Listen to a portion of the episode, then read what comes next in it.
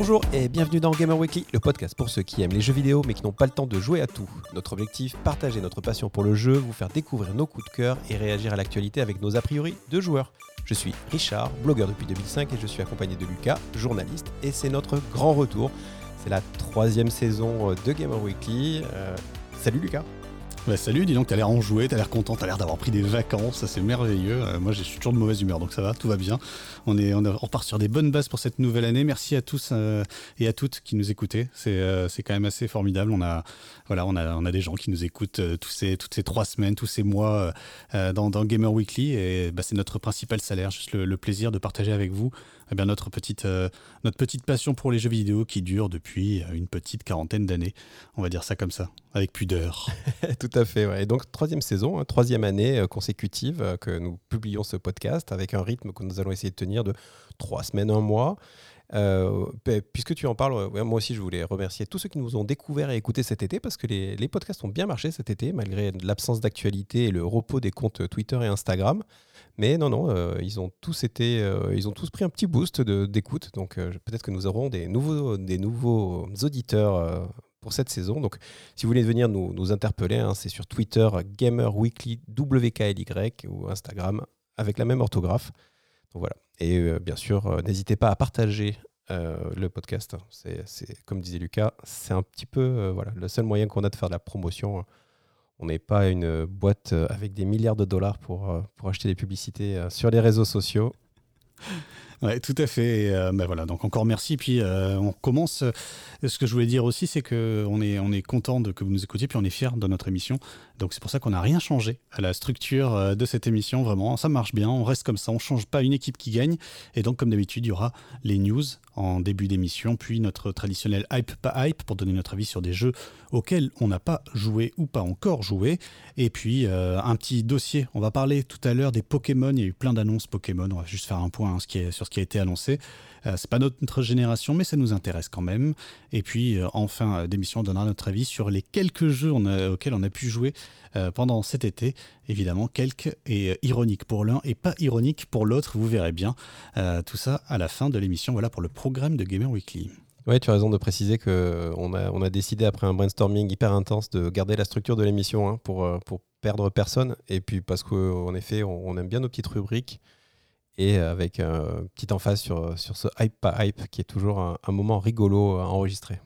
effectivement, on ne vous dit pas dans combien de temps c'est parce que on n'en sait rien. Euh, c'est parti pour les news.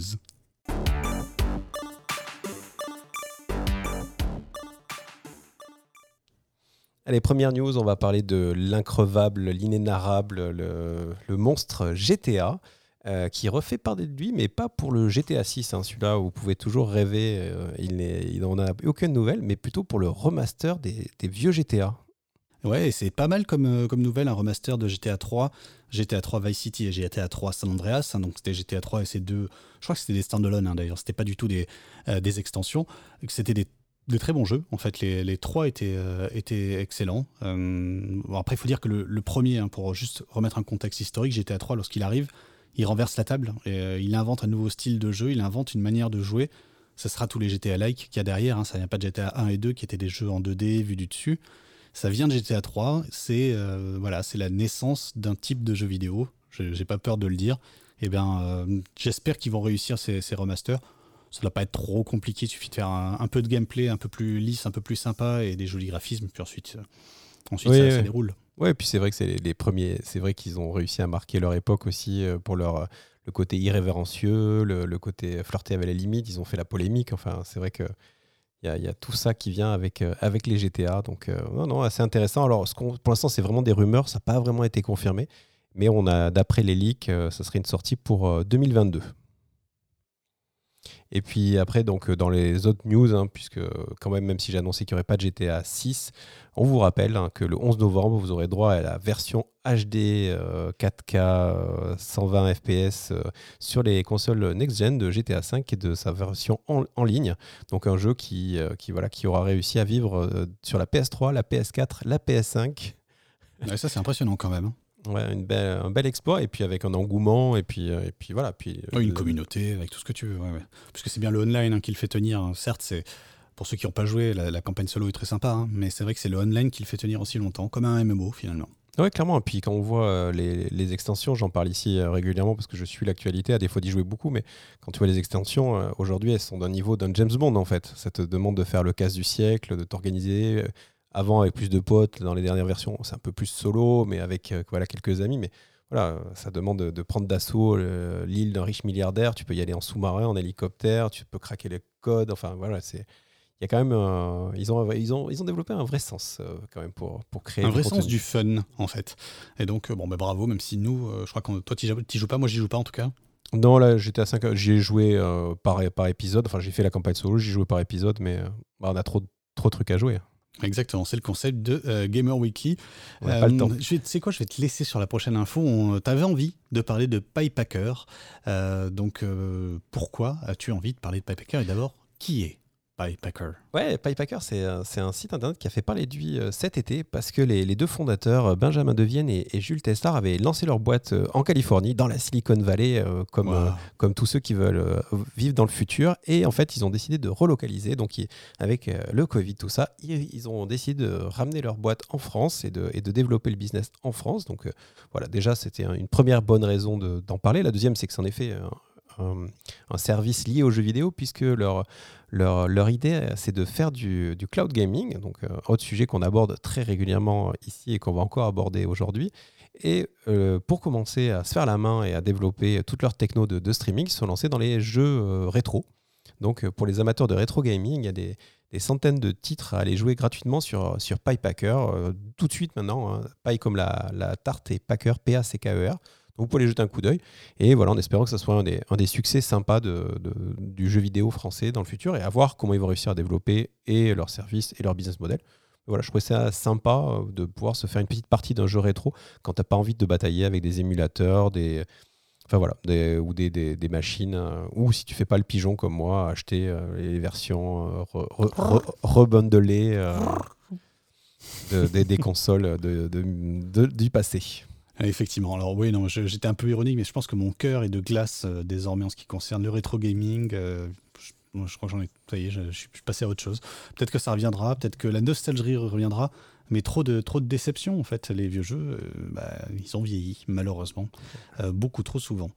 voilà pour Pie Packer, donc ils reviennent en France, c'est quand même un petit peu cocorico eFootball devient free-to-play, c'est le euh, c'est Pro Evolution Soccer, hein, c'est la nouvelle euh, version de Pro Evolution Soccer. Ça avait commencé à être un petit peu euh, un peu free-to-play avec une la version de l'année dernière hein, qui était à la fois payante d'un côté et free-to-play d'un l'autre, de l'autre pour jouer en ligne avec voilà récupérer les cartes, jouer contre d'autres et, inciter à payer.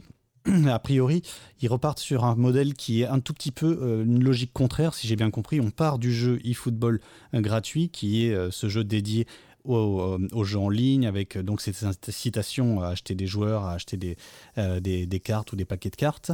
Et le, solo, toute la partie qui plaisait aux joueurs hors ligne de PES, eh bien, ça va venir dans un second temps sous forme d'add-on payant, si, si j'ai bien tout suivi. Donc ça fait un peu grincer les dents du côté des, euh, de certains fans de, de, de, PES, ce que je peux comprendre. Maintenant, euh, il y a une logique, en fait, ça se tient comme, euh, comme perspective. Essayer de s'imposer sur, le, sur le, la, scène en tant que, que free-to-play, avec cette petite, ce petit détail amusant, si, si là je ne me trompe pas non plus, ils ont inversé le rond et le carré pour pouvoir... non, le R1 et le R2 pour pouvoir avoir les mêmes touches que dans FIFA. Et eh oui, non, puis c'est sûr que le, la concurrence à FIFA est rude. Euh, donc c'est un bon moyen de se démarquer avant que FIFA fasse le mouvement lui-même, parce que probablement, enfin quand on voit que les, résultats de FIFA, c'est surtout sur le mode euh, football et euh, football et tout ce qui est justement les, fameuses cartes que tu échanges, enfin les joueurs et les, équipes custom. C'est voilà le, je pense que c'était malin pour Konami de, passer free-to-play avant que FIFA se décide à, y venir.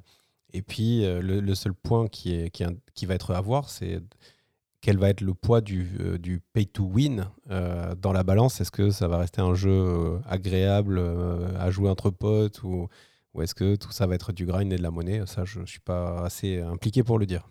Ouais, il y a un système de matchmaking qui fait que tu vas affronter des joueurs qui ont une équipe qui est à peu près du même niveau que le tien, au niveau des notes des joueurs tout simplement. Ce qui fait qu'il y a quand même un équilibrage qui se fait à peu près, même est, enfin, moi de ce que j'en ai vécu comme expérience, c'est pas, pas dingue, Mais en tout cas, il y a cette intention-là de faire s'affronter des équipes qui sont plus ou moins fortes. Alors je ne sais pas si ça marche avec des... Enfin, je sais pas quelle, est la limite du système, mais ça permet par exemple d'avoir une équipe qui est pas bonne, enfin avec des joueurs moyens, mais avec lesquels tu as envie de jouer. Je sais pas, par exemple des joueurs des Girondins de Bordeaux. Et bien comme ça, ça te permet de jouer contre une équipe qui n'a pas 4 Ronaldo et 8 Messi euh, euh, dedans et de, t'amuser un peu, de pouvoir faire des, équipes des, des matchs avec des équipes de niveau un peu équivalent.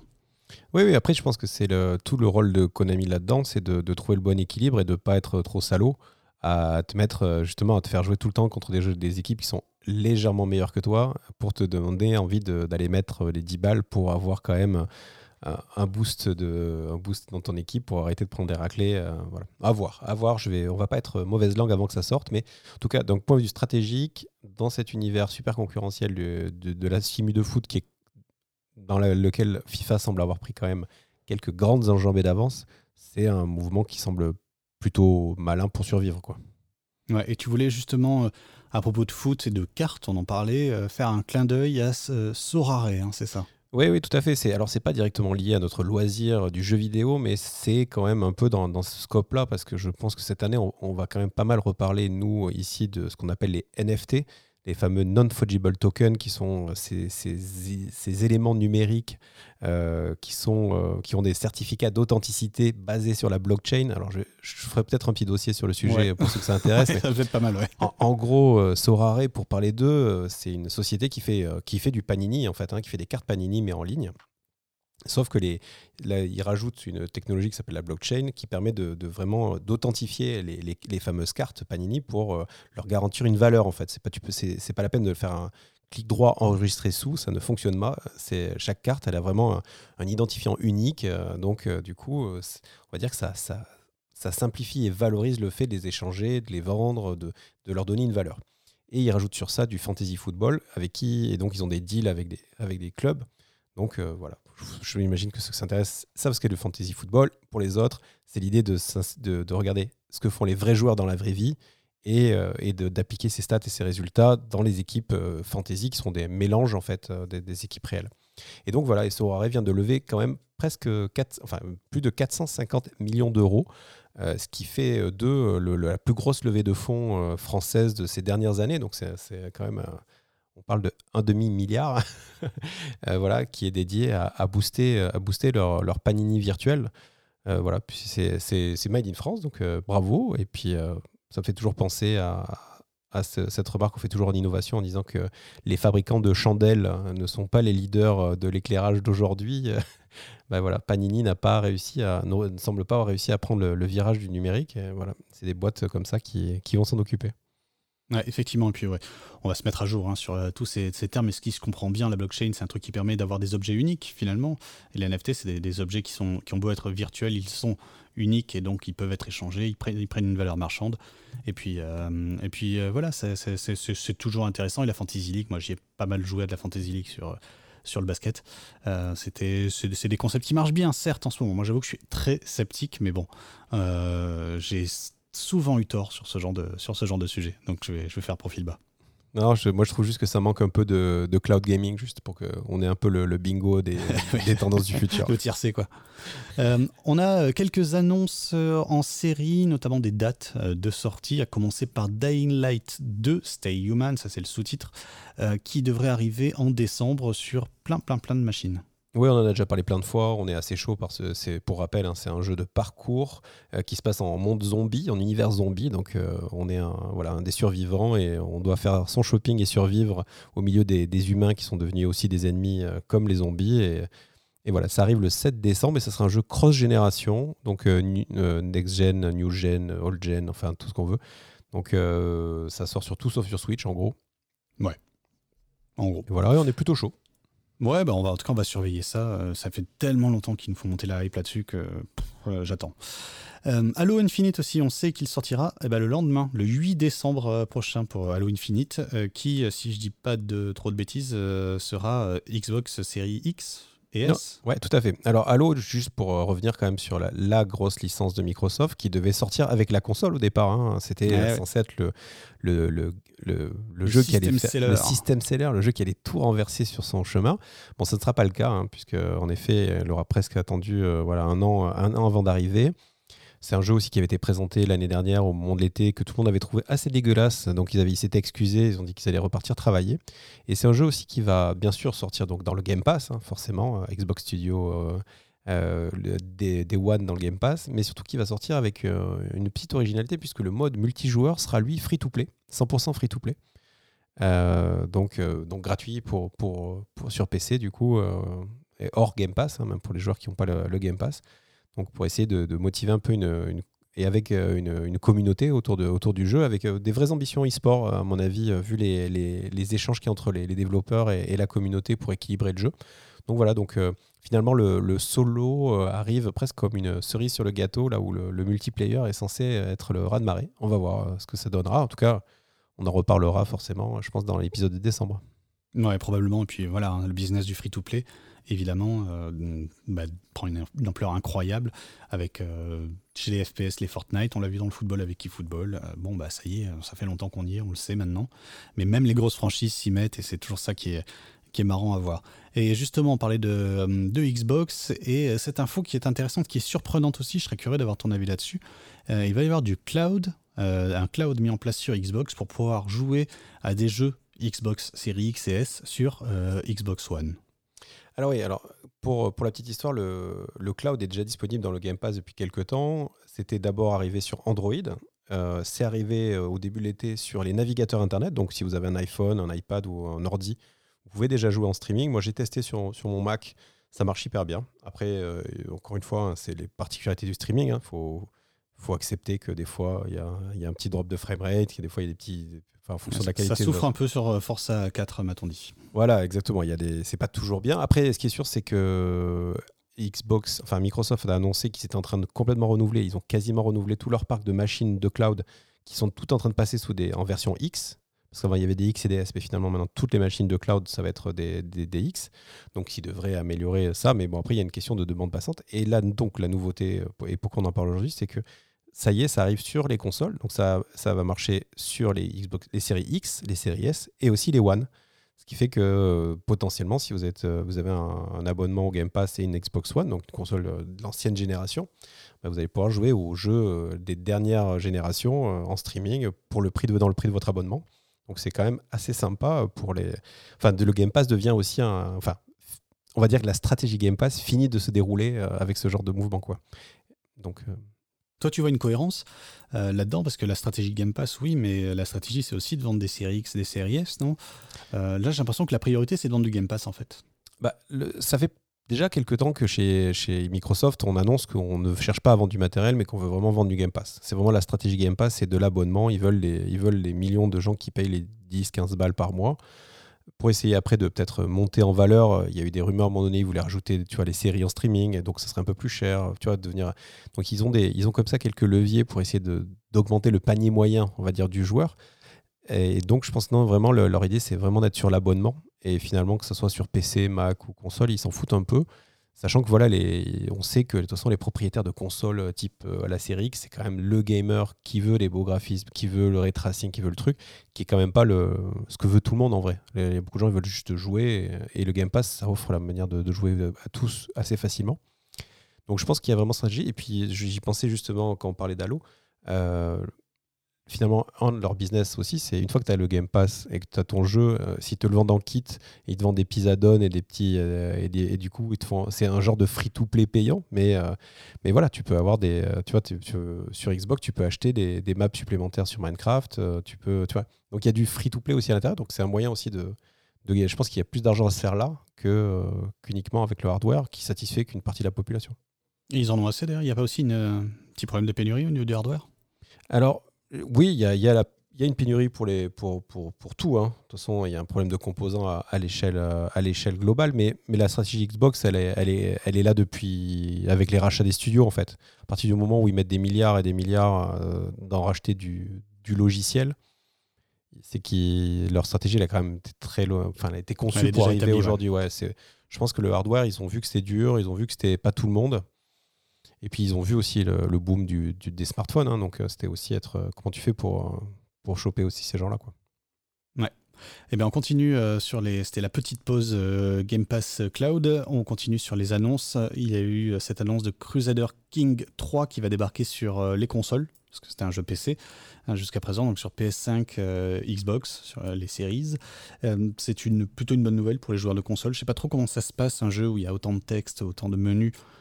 Sur une console, mais, mais c'était un très bon jeu. Il a été acclamé par, par, pas mal de monde, donc ça n'est qu'une bonne nouvelle. Ouais, tout à fait. On, va voir. On a, pour l'instant, c'est euh, la date exacte n'est pas annoncée. On espère qu'ils auront trouvé un moyen de, rendre l'interface agréable. Mais bon, je pense qu'il y a des moyens aujourd'hui avec les, nouvelles manettes. Ça sort que par contre sur PS5, Xbox Series X et S5, que ça sort pas sur les, sur les, euh, les, les, current gen. Je sais plus, il faut vraiment qu'on qu trouve des nouveaux noms. Bref, mais en tout cas voilà. Mais c'est une bonne nouvelle. Ouais, c'est un peu voilà Game of Thrones the, the game. Donc euh, voilà, intéressant à voir, à tester. En tout cas, je suis curieux. Tout à fait, mais tu ne vas pas tester la mise à jour de Flight Simulator. Le film est repoussé, donc le jeu est repoussé. Vas-y, tu peux l'annoncer. Ouais, c'est ça, les, les voies du marketing sont pas du tout impénétrables, elles. Il y a un deal, on sort euh, une extension euh, Top Gun euh, dans Flight Simulator quand le, jeu, quand le film sort. Le film ne sort pas, donc l'extension, on la remet dans le placard, on souffle un peu la poussière et puis elle ressortira le 27 mai 2022 en même temps que le film. Donc voilà, donc pour ceux qui, qui avaient prévu de, ou qui avaient envie de, de tester les, les, avions de chasse dans, dans Flight Sim, ben, il va falloir attendre l'année prochaine. Et la musique. Ouais,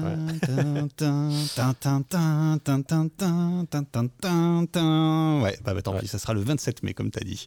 Euh, une grosse euh, mise à jour pour Destiny 2 a été euh, dévoilée avec la Reine Sorcière.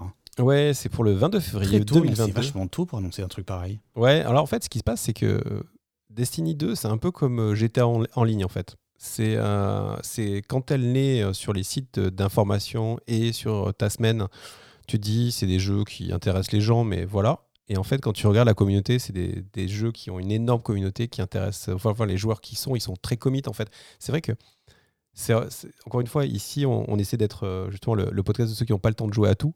Mais du coup, à partir de là, c'est aussi dur de, s'engager sur des, jeux comme ça, service, euh, avec des contenus quasi illimités. Euh, tu vois, Fortnite, Destiny, euh, voilà, c'est des jeux qui, où tu peux, qui sont infinis. Et donc, donc la communauté Destiny 2 est toujours aussi grosse, importante. Et, du coup, cette annonce a, créé quand même son, petit émoi dans la commune. Donc voilà, je voulais, on voulait la partager avec vous. 22 février 2022. Voilà, je pense que c'est pas tout à fait un hasard. 2202. 20, 22. Euh, on parle de Fortnite qui s'est dit qu'ils allaient euh, bah, copier Among Us. Ouais, là, c'est enfin, oui, oui, c'est sans pitié. D'ailleurs, c'est devenu un gag. Hein. Maintenant, euh, voilà, Fortnite est, quand même pas mal montré du doigt pour, pour cette mauvaise habitude qu'ils sont en train de prendre, un peu comme les géants du web, hein, à, pomper tout ce qui marche à droite et à gauche. Et donc, en effet, il y, a quelques semaines, ils ont sorti un mode imposteur qui n'est autre que la, copie conforme version FPS hein, de, de, Among Us, vous l'aviez certainement compris entre les lignes, où en fait 10 joueurs, enfin une grosse dizaine, quinzaine de joueurs se retrouvent euh, à devoir euh, préparer, euh, préparer la base. En fait, alors Allez, pour sauter un peu dans le lore. tu vas dans le lore carrément. parce que ça, alors, je trouve qu'il y a un truc marrant, c'est qu'en fait, dans, le, dans la version, donc dans cette version imposteur, en fait, c'est les préparatifs du bus avant qu'il saute sur l'île en fait. C'est, c'est un peu le genre les, les gens qui s'occupent des rouages de l'île de Fortnite. Donc tu vois, il faut réparer le bus, il faut setup le bus. Enfin, il y a, y a, tout un truc de, d'espèce de, tu vois, de, de, ce qui se passe derrière la scène, les backstage de Fortnite. Donc ça, je trouve ça assez marrant qu'ils aient pris quand même ce cadre-là. Mais après, sinon, c'est le même principe. Il y a des joueurs qui doivent préparer donc euh, le, les, prochaines parties de Fortnite et d'autres qui doivent saboter. Donc on est vraiment... Et même, il y a eu même des des, images sont passées sur Internet qui montraient que même, la structure de la, map était quand même très inspirée des structures de la map de, de Among Us. Et évidemment, les, créateurs de Among Us se sont exprimés en disant qu'ils auraient adoré collaborer avec, euh, avec Fortnite plutôt que, que de voir un plagiat aussi, aussi simple. Et bien sûr, la communauté indé, même si. Euh, parce que Among Us reste un jeu indé malgré son succès, euh, a aussi protesté en disant que voilà, si, si même les. Enfin, si les gros respectent rien, Comment, comment, comment vont-ils survivre? Ouais, effectivement, ça pose un vrai, une vraie question à ce niveau-là. Ils peuvent piquer à ce point-là une idée jusqu'à l'appeler imposteur. Franchement, c'est, grillé les mecs. Hein. Ouais, c'est un peu moche. Et puis, euh, par contre, les, et par contre, inversement, si tu veux se position du joueur, euh, les premiers retours disent que c'est plutôt marrant, que c'est une bonne copie et que du coup c'est assez amusant à jouer. mais après, tiens, pour juste en parler, si tu m'y fais penser, euh, Mongus va pas tarder à voir arriver tout un tas de copies dans la tronche et que ça va lui, ça risque de lui faire du mal parce que c'est un jeu qui a beaucoup de mal à se mettre à jour, qui a beaucoup de mal à se renouveler, qui a beaucoup de mal à faire des nouvelles maps. la dernière map, elle a finalement pas bien fonctionné, les gens étaient pas contents, était trop grande, c'était trop long. Euh, les gens veulent des parties assez courtes, 20-30 minutes grand maximum, et là on partait sur des parties de, 40 minutes, une heure. Euh, donc c'est-à-dire que quand t'es mort, bah, tu t'ennuies. Euh, donc ouais, attention à Among Us. Là, ce sera peut-être pas avec Fortnite parce que parce que c'est pas la c'est pas la cible. C'est un petit jeu parmi parmi des trucs qui sont proposés par Fortnite qui sont qui sont multiples. Mais attention à ce qu'il n'y ait pas un nouvel Among Us qui, euh, qui mette tout par terre euh, pour, les, pour, le, pour le véritable Among Us. Mm, mm. Non, je suis d'accord avec toi. Ça, ça pourrait arriver. Et ça pourrait arriver même de la France, non? Oh oui, ça pourrait être le jeu puis du fou. C'est ça que tu tentes comme, euh, comme transition? Ok. On a reçu un mail qui nous a expliqué que Microids, un Microids qui, qui on doit Astérix, euh, on, doit Fort Boyard, je, peux, vérifier, mais euh, Astérix, je suis sûr, Fort Boyard moins, mais dans ce genre-là, enfin bref, ils ont adapté tout un tas de trucs, euh, c'est vraiment les jeux à licence de base, et eh bien ils vont nous faire un jeu puis du fou. On est évidemment très très impatient. Est-ce que ça va être un theme park? Est-ce que ça va être des simulations de reproduction de, de, de, de guerre? Voilà, personnellement, je tremblote un tout petit peu sur mes mollets. Oui, il y a les marsupilamis, les schtroumpfs, les sisters. Enfin, c'est vrai que c'est quand ah même. oui, là, tu parles de microïdes. Oui, tout à fait. Et euh, par contre, pour répondre à ta question, oui, euh, j'espère qu'on pourra jouer des, des, des, chevaliers, qu'on pourra cracher du feu. Et... Enfin voilà, c'est, en tout cas, ils étaient très enthousiastes euh, à l'idée de nous annoncer ce jeu. Enfin, le, mail est, plein d'amour et plein de bonnes intentions. donc voilà, donc on peut, on peut rester sur ça. On peut, on peut arrêter le cynisme en fait. On peut aussi se dire que pourquoi pas? Ok. Alors ensuite, euh, on a appris, mais ça vous êtes peut-être au courant, on vous le dit quand même, c'est Netflix qui a annoncé qu'il lançait un service de jeux vidéo en Pologne. Alors c'est uniquement en Pologne, c'est uniquement sur Android. C'est pas du streaming, hein, on va télécharger les jeux. Euh, mais bon, Netflix fait un petit pas euh, en direction des jeux vidéo. Oui, donc c'était une rumeur hein, qui, était qui croissante. On a déjà, je pense, je me suis déjà fait l'écho ici. Et voilà, ça y est, ils ont fait un test grandeur nature sur le, sur le, sur le public donc polonais. Et la première surprise, hein, c'est surtout que c'est un modèle, a priori pour l'instant, à la Apple Arcade, avec euh, dans l'abonnement des jeux à télécharger, à voir en local euh, sur son, sur son téléphone, et pas du cloud gaming, alors que Google et Microsoft sont à fond sur le cloud gaming, Sony aussi, mais... et que Netflix, c'est ce qu'ils font avec les films aussi. Et que c'est, oui, c'est leur ADN. Euh, donc, c'est vrai que c'est assez étonnant. Les, premiers jeux ne sont pas des jeux ouf, mais voilà, c'est intéressant en tout cas de voir qu'ils vont venir chasser sur, ces terres-là. Voilà, ça paraît logique en termes de recherche de croissance. Après, attention les gars, euh, il y en a d'autres qui se sont essayés aux jeux vidéo euh, et ça n'a pas toujours bien marché quand t'es pas du, cru. Donc à voir, à voir. En tout cas, voilà, ça c'est on sait qu'ils arrivent. Quand, comment, on va attendre un peu. Et dans la série euh, Les Infos dont vous avez certainement entendu parler, la Chine limite le temps euh, d'écran, le temps de connexion aux jeux en ligne, si j'ai bien suivi, euh, des, gens de moins de 18 ans, des, des enfants chinois, à 3 heures par semaine. Et si je comprends bien, c'est une heure le vendredi, une heure le samedi, une heure le dimanche, de 20h à 21h. C'est hyper cadré. C'est pas tu as le droit de jouer une heure, c'est tu joues à telle heure. Oui, oui, oui. Alors d'ailleurs, vous l'avez peut-être entendu, mais attention, vous allez entendre des, informations qu'on vous a jamais données ailleurs, hein, de l'exclusivité mondiale, hein, qui viennent directement de Pékin. Non, mais blague à part, oui, oui, c'est assez cadré. Après, euh, il faut bien voir que en Asie, il y, a un mouvement aujourd'hui de, cadrage de, de, la consommation d'écran parce qu'il y a un petit peu de débordement. Mais finalement, c'est un petit peu ça, c'est un peu la face visible euh, de l'iceberg. Et puis même moi, j'ai discuté avec des, avec des mères d'adolescents qui étaient à deux doigts de déménager en Chine hein, pour régler le, problème de, le problème de gestion des écrans euh, directement. Euh, après, ce qu'il faut voir aussi, c'est plus en termes de la gestion de la Chine aujourd'hui, des big tech et des grandes entreprises locales. comme vous le savez tous, ils sont attaqués Alibaba, ils ont viré Jack Ma, et voilà, ils ont un peu œuvré, euh, comme ils savent faire, hyper fair play pour reprendre la main sur Alibaba. Euh, ils ont mis au board euh, de, direction de TikTok, de ByteDance, des membres du parti hein, qui maintenant opèrent au plus haut niveau d'entreprise. Et du coup, en fait, la boîte qui gagne le plus d'argent dans le monde du jeu vidéo aujourd'hui, c'est Tencent. Tencent est chinois. Et donc, en attaquant aussi les temps de consommation des jeunes, c'est aussi une manière de dire à Tencent, je suis le patron chez moi, donc tes revenus, ta puissance, elle est aussi, elle est aussi dépendante du peuple chinois et de la manière dont le gouvernement chinois gère. Donc, il y a un peu de, d'économie en jeu et de, de, jeu de pouvoir derrière cette, cette directive-là. Et il faut, il y a bien l'avoir Thrones. Exactement, il y a totalement du Game of Thrones euh, en disant voilà les gars, si, faites pas trop les malins parce que parce que c'est pas vraiment vous les patrons. Donc il y a voilà il y a les grosses entreprises chinoises dédiées aux jeux vidéo savent à quoi s'attendre. Voilà, savent que le gouvernement peut comme ça euh, du jour au lendemain euh, couper une, partie de leurs revenus. Et puis après il y a aussi un truc plus de l'ordre plus de la propagande puisque en fait ils, ont, considèrent les jeux vidéo comme de l'opium de l'esprit quand même. Hein. C'est les, mots qui ont été utilisés par le, porte-parole du gouvernement, hein, l'opium de l'esprit.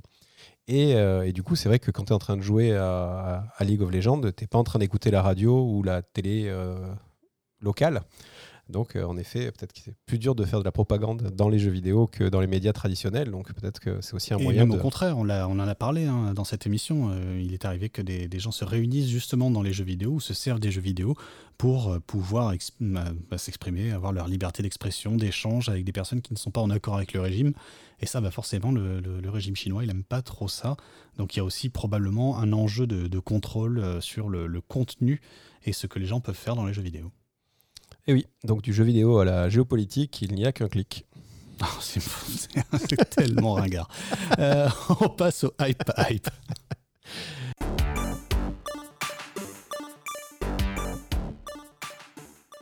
Ouais, bah, le Hype Hype, c'est tout simplement le moment où on vous parle de jeux vidéo, on vous donne notre avis, on vous explique s'ils sont, sont bien, s'ils ne sont pas bien, à quel public ils s'adressent, tout ça, sans avoir touché aux jeux vidéo en question. Et on commence par la grosse hype euh, du moment.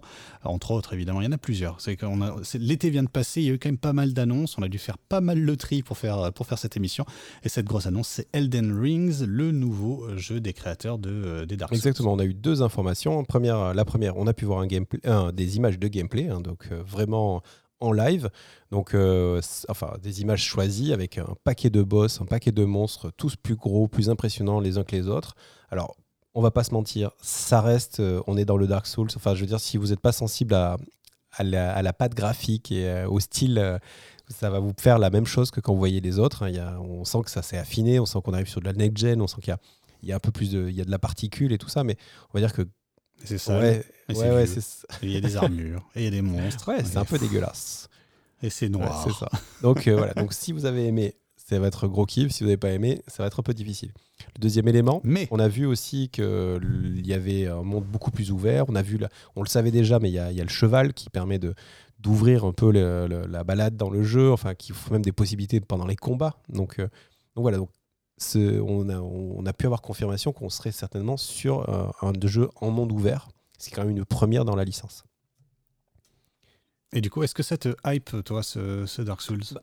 Enfin, pardon, Elden Rings bah, je, euh, Alors, et puis peut-être l'autre news, c'est la, date de sortie, mais tu veux venir peut-être après. Mais. Euh, ah oui, non. alors, voilà, on a la deuxième chose, on a appris aussi que le jeu sortait le 21 janvier 2022. Donc voilà, on est quand même pas très loin de le voir débarquer dans nos, dans nos, dans nos contrées.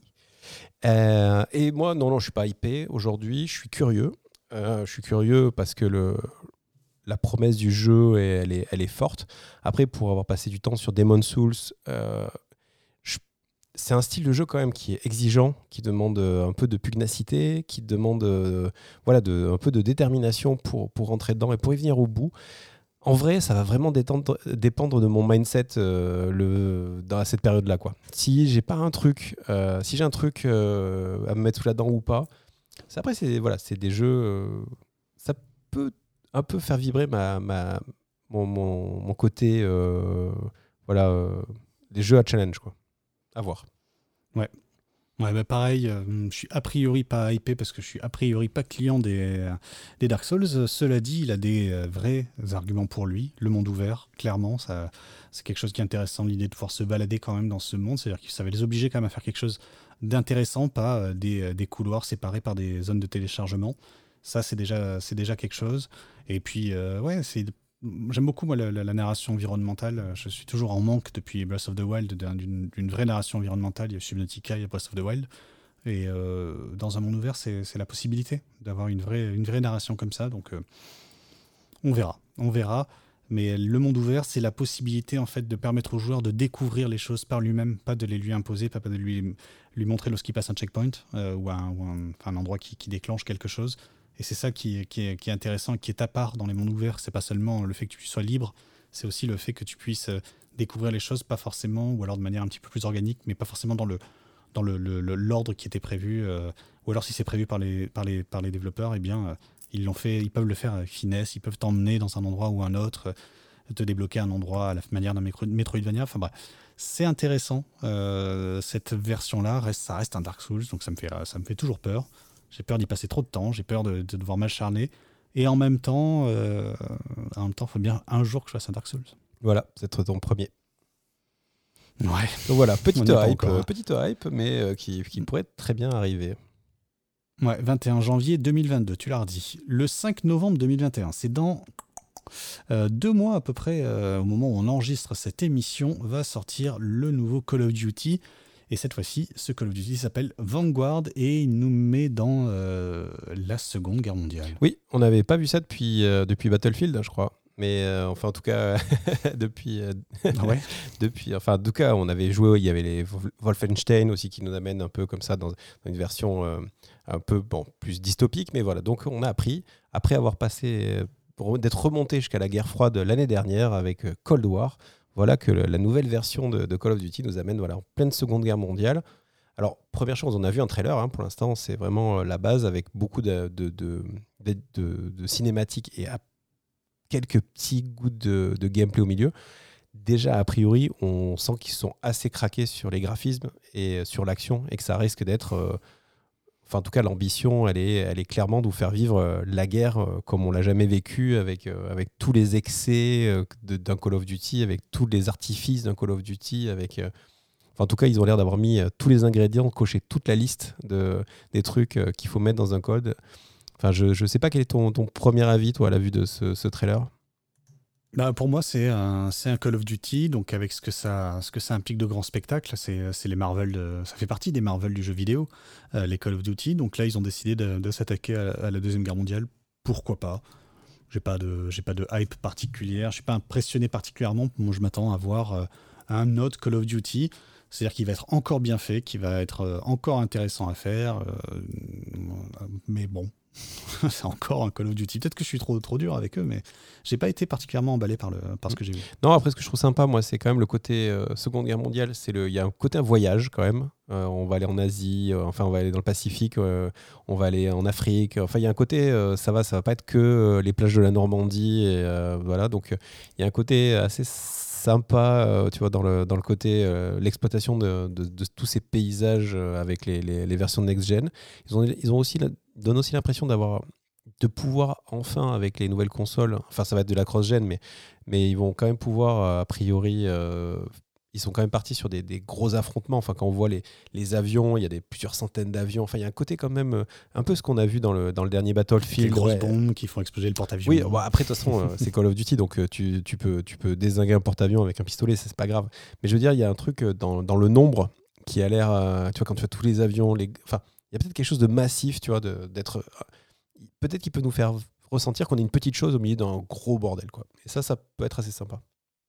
S'ils y arrivent effectivement en multijoueur, parce que ça, ils nous le font réussir. Enfin, moi, je sais que je l'ai ressenti dans Call of Duty. Euh, non, dans. Voici Call of Duty 2, je crois, enfin, il y, a, il y a 20 ans.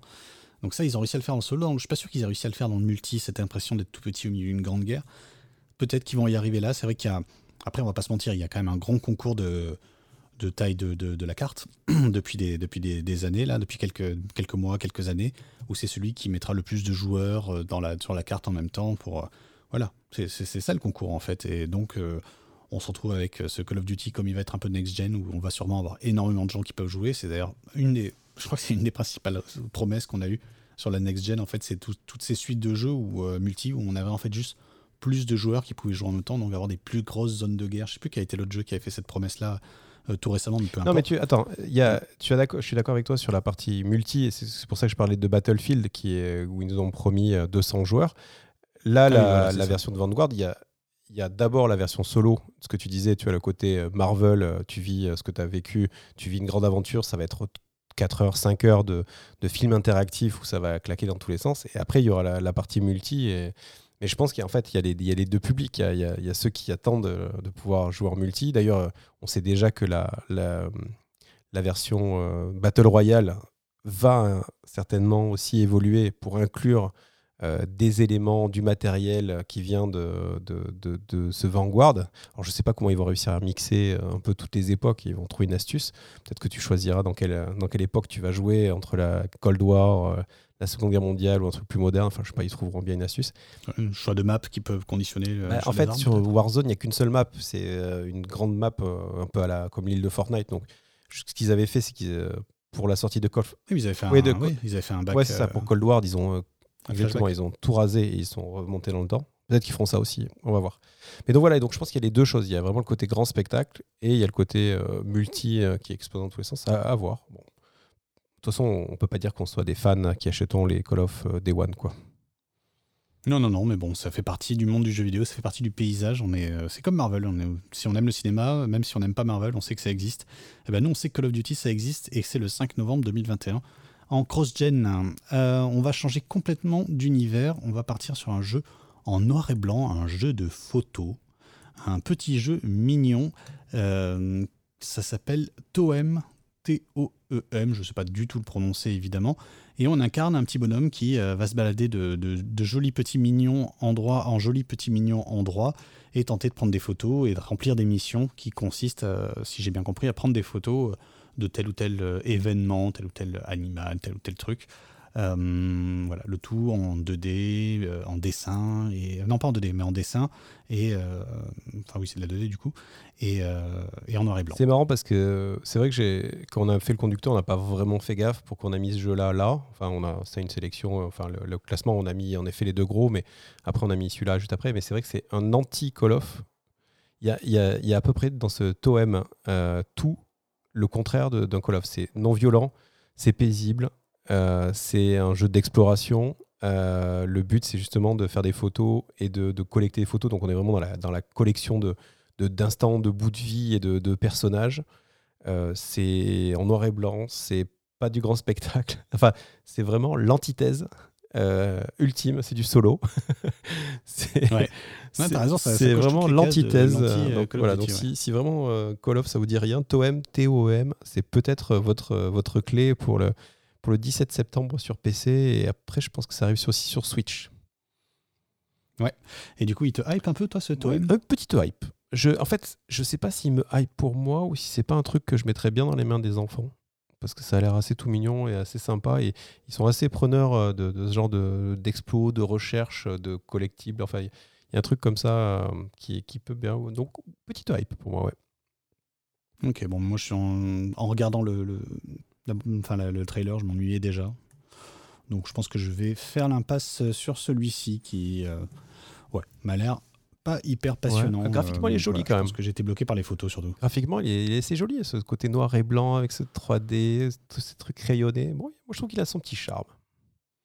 Non, non, mais c'est très mignon, mais c'est pas très intéressant, je trouve. Euh, voilà. Après, moi, l'idée, de toute façon, d'un jeu où on doit faire des photos me, me, fatigue très vite. Même la petite partie dans The Tourist où on devait faire des photos, mais on m'embêtait.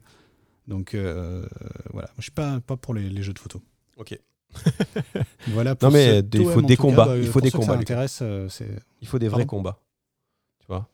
Il faut de la non, il faut des vrais combats dans la vie, pas de jeu avec des photos, pas de jeu avec des Américains, voilà. non mais de toute façon les gens, je pense qu'ils nous écoutent, ceux qui sont un peu fidèles, pensent que je n'aime pas les jeux vidéo. Enfin, soit très clair. clair. Mais c'est pas, grave. grave. Pas grave. Ça n'empêche pas d'avoir un avis. Exactement. Allez, on change de jeu. On parle de Far Changing Tides. Tides. Euh, tu, tu, veux en parler? C'est ouais, un bah, espèce de petit jeu d'exploit. Ouais, c'est ça. Ça fait partie de ces, un peu comme toi, hein, ça fait partie de ces jeux qui sont sortis un peu qui, qui marquent euh, un peu le, le, paysage parce qu'ils ont une proposition graphique euh, en dehors. Enfin, ils ont une histoire à raconter.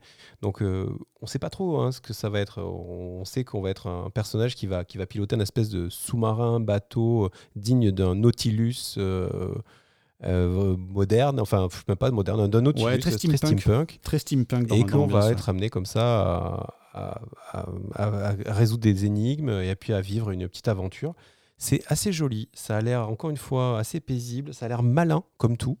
Enfin, moi, c'est vraiment euh, le genre de jeu qui, qui m'accroche comme ça dans, dans, dans, son idée, dans son concept. Après, à voir si, si le ramage se rapporte au plumage, quoi. si vraiment il, va y il y a, il y a vrai, vraiment quelque chose.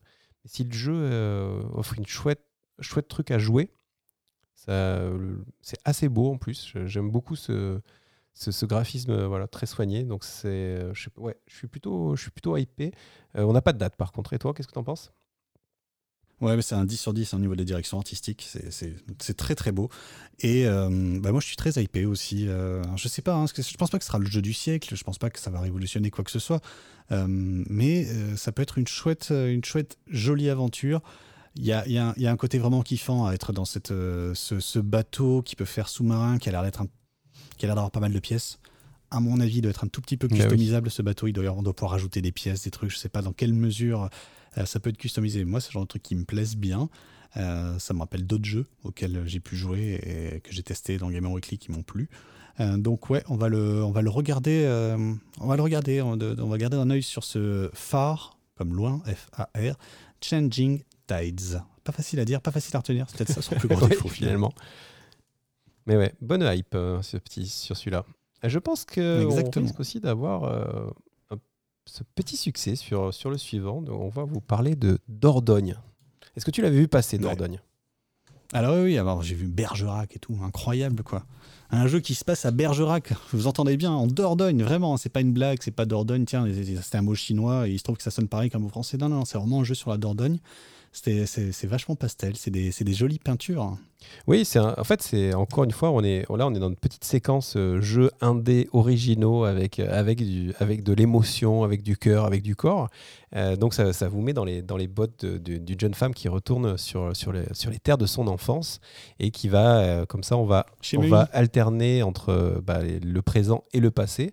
Et c'est un petit jeu, enfin c'est un petit jeu, c'est un jeu d'aventure. Hein. Il va falloir résoudre des, énigmes et, découvrir un peu, certainement recoller un peu les, les souvenirs. Et donc au-delà de ce, de ce, gameplay, ce qui, ce qui marque, c'est en effet tout le graphisme qui est à l'aquarelle. Et, euh, donc euh, qui donne, euh, voilà, c'est une, une, patte très très très particulière au jeu. On a l'impression de jouer dans une peinture, hein, tout simplement. Ouais, c'est After Effects The Game, je trouve. ils ont pris des jolies peintures, ils les ont rendues vivantes, ils ont rajouté un petit peu de la profondeur, on les manipule, on les déplace. Il y a, ouais, y a, y a un vrai, une vraie envie d'aller se balader dans ces paysages-là. J'imagine que c'est des vrais paysages de Bergerac qui ont été adaptés. Et, euh, et alors, ce qui est, amusant, c'est le petit côté cocorico là, de, de, de ce hype pipe, c'est que j'ai l'impression quand même qu'il y a une vraie vocation internationale dans, pour les créateurs du jeu, qui font pas un jeu pour les Français, qui font pas un jeu euh, sur la Dordogne pour euh, les gens qui habitent en Dordogne. Et, et ce qui fait que ça lui, ça lui confère peut-être un charme supplémentaire, un charme un peu patriotique, qui est de se dire ah bah ça c'est une c'est un joli projet international qui est basé sur quelque chose de très, très local. Ouais, après, c'est sûr que si tu fais un jeu sur la Dordogne pour les gens en Dordogne, ton business model, il est, il est comme. Ah, bah oui, non, bien sûr. Mais en même temps, tu sais, tu peux faire. T'as as plein de jeux comme ça euh, qui sortent, des trucs français ou des, des, jeux, des films d'autres, euh, où on essaye de, de, de, faire marcher le cocorico très fort. Et finalement, ça ne marche pas vraiment au-delà du, euh, du cocorico. Ça marche en France, ça fait plaisir à la France mais euh, sais pas, genre, je sais pas, c'est assez impalpable. Je sais pas pourquoi j'ai ce sentiment-là, mais j'ai vraiment le sentiment qu'il y a un côté euh, plus international, dans, il y a un côté carte postale de la France euh, qui, est, qui, est, qui est intéressant par ce, petit studio de développement qui s'appelle Un je ne sais quoi. Ouais, c'est très mignon. non, vraiment top. Euh, voilà, en espérant euh, que le, les énigmes soient à la hauteur de, de la promesse. Ça devrait pas tarder à arriver. Hein. C'est prévu pour 2021. c'est une sorte de point and click. Hein, tu disais aventure, mais c'est ça. C'est une sorte de point and click. Euh, oui, oui. Je pense que on, en reparlera pendant les tests, mais c'est vrai que c'est le, le, jeu narratif a, démontre de plus en plus ses capacités euh, à, être agréable, à être un moment à vivre et tout ça. Après, malgré tout, je pense que si tu fais la promesse d'avoir des petits énigmes, il faut quand même que qu'elles soient intéressantes. Quoi. Tu vois, on, a, on avait parlé de, de There is no game, par exemple, qui arrive à, trouver le bon équilibre entre te raconter une histoire et te faire de vraies énigmes avec, avec, avec un petit mode en plus pour facilement trouver les réponses si tu es bloqué. Enfin, voilà, J'espère qu'on sera dans, dans ce niveau-là de, de réflexion. Ouais, après, je vais faire l'avocat du diable, mais on se souvient de What Remains of Edith Flinch, qui était sans énigme quasiment, hein, c'est que de, quasiment que de l'histoire, un tout petit peu d'explo, mais vite fait, et qui avait ce mérite-là d'être, qu'on pouvait fier en deux heures, deux heures et demie. Donc, ce qui fait que c'était un vrai film interactif auquel on assistait. donc, ça dépend où ils mettent le curseur. S'ils mettent de l'énigme, il bah, faut que ce soit un jeu. Enfin, s'ils mettent pas d'énigme, il faut que ce soit une histoire vraiment intéressante et pas trop longue dans laquelle on a envie de ah, BAF intergalactique, euh, d'ailleurs, euh, What Remains of Edith Finch. Euh, moi, c'était pour moi un gros BAF, un énorme jeu. Ah oui, BAF, oui, tout à fait. tout à fait. Et on le recommande, parce que c'est jamais perdu. Clairement. Euh, le prochain jeu dont on voulait vous parler, euh, c'est The Gunk. Euh, alors The Gunk, c'est, je sais pas, c'est un jeu de nettoyage à la troisième personne. c'est un jeu d'aventure. C'est, on se bastonne contre des espèces de grosses boules dégueulasses. C'est pour ça que je dis le nettoyage. alors moi, j'annonce tout net, je suis absolument pas hypé par, par, par The Gunk, mais je crois que de toute façon j'ai un gros problème avec les TPS, les jeux à la troisième personne. Euh, donc euh, il a le mérite d'être a priori très beau.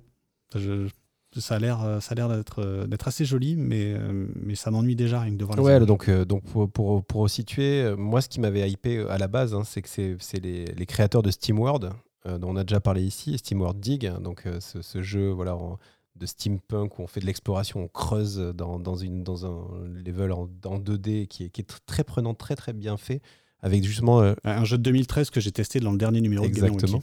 Donc on vous recommande aussi. Euh, donc déjà ça c'était sympa. Après ils arrivent avec un TPS, donc changement vraiment d'ambiance et en effet où le, but ça va être de nettoyer des planètes euh, d'une espèce de, de, de, masse noire, un peu d'un genre de pétrole de l'espace là qui vient envahir les planètes.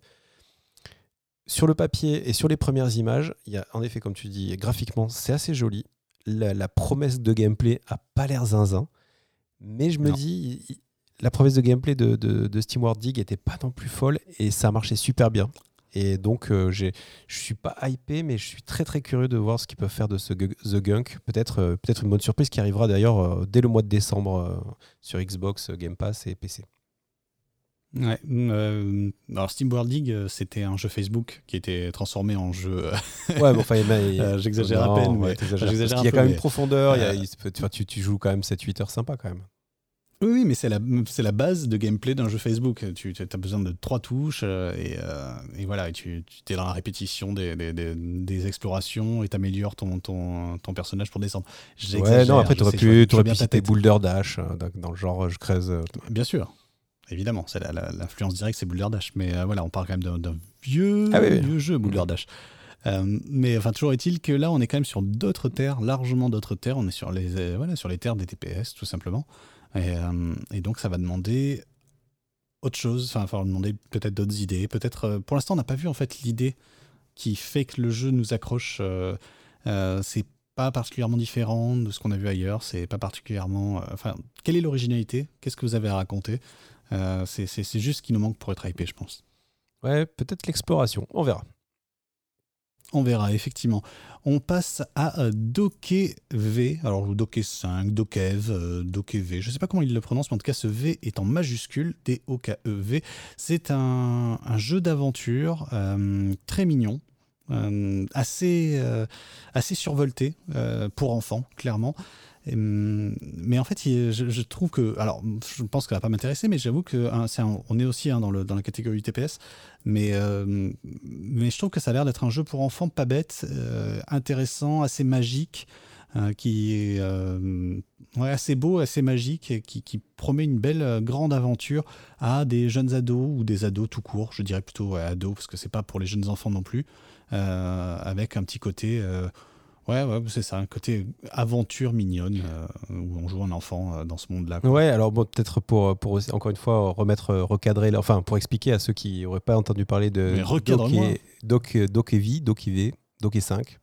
Euh, Donc du coup, l'idée du jeu, c'est quand même, comme on a eu plusieurs fois ces derniers temps, c'est de dire comment on peut réinventer la formule Pokémon euh, en se, en se, voilà, en s'éloignant des contraintes d'avoir une machine euh, pas très puissante comme la Switch ou, d'avoir des règles du jeu un peu trop, trop, trop bridées.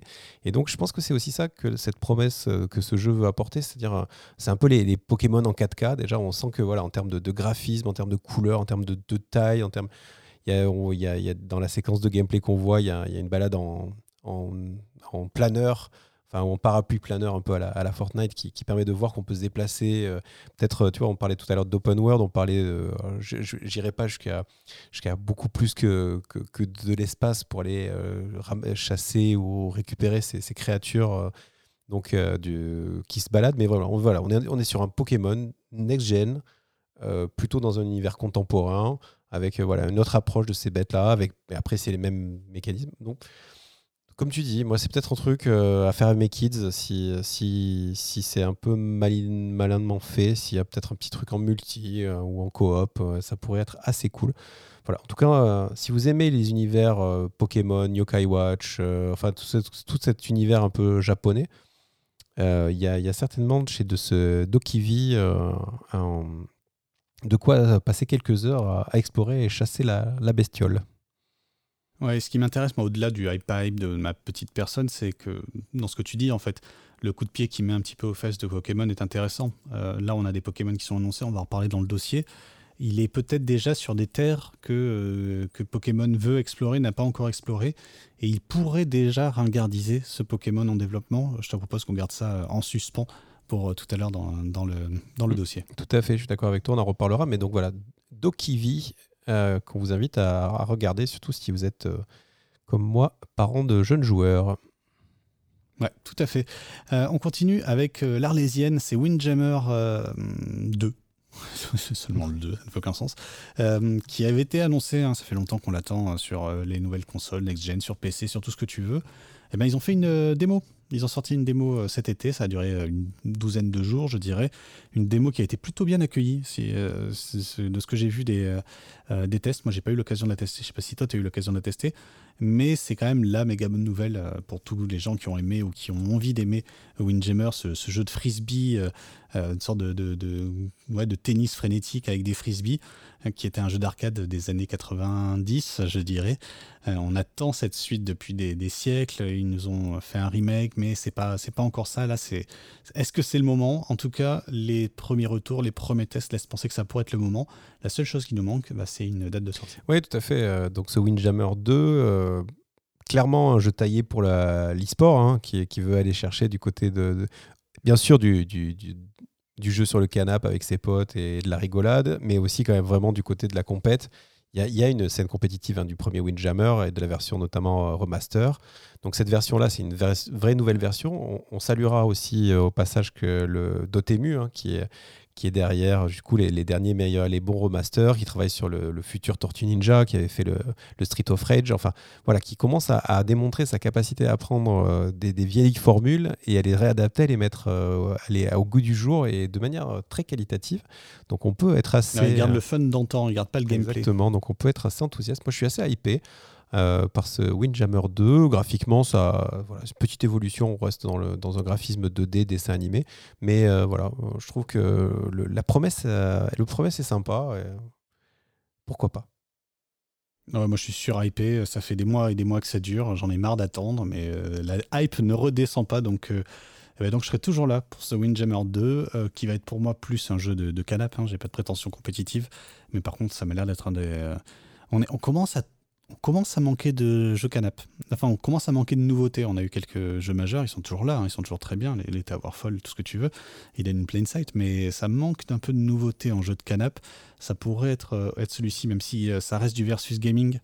Donc c'est un jeu euh, à part quand même de, de, de, de, Canap, ça reste quand même du versus gaming, du 1 contre 1, à moins qu'ils ils nous sortent un 2 contre 2 intéressant, mais dans ce genre de, dispositif, ça reste, euh, ça reste le mieux en 1 contre 1, c'est presque plus un concurrent de, Street of Rage que de Tower Fall. Ouais, non, tu as raison, et puis pour faire la petite parenthèse euh, du coup, Couch, Couch Gaming, c'est vrai qu'il y a eu toute cette vague de, avec Overcook, et de, il y a le Moving Out, enfin il y a comme ça, il y a 3-4 jeux qui sont sortis, mais finalement sur des principes assez similaires, très pompés sur, sur sur Overcooked. En fait. Euh, et, c'est vrai que euh, depuis, on n'a pas eu beaucoup de, renouvellement dans, ces jeux-là qui ont, qui, ont, qui, ont fait euh, les beaux jours de, nos soirées il y a, il y a deux, trois ans. Quoi.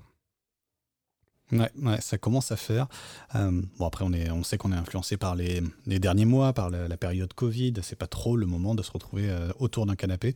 peut-être peut attendre un peu un petit retour à la normale pour en avoir à nouveau.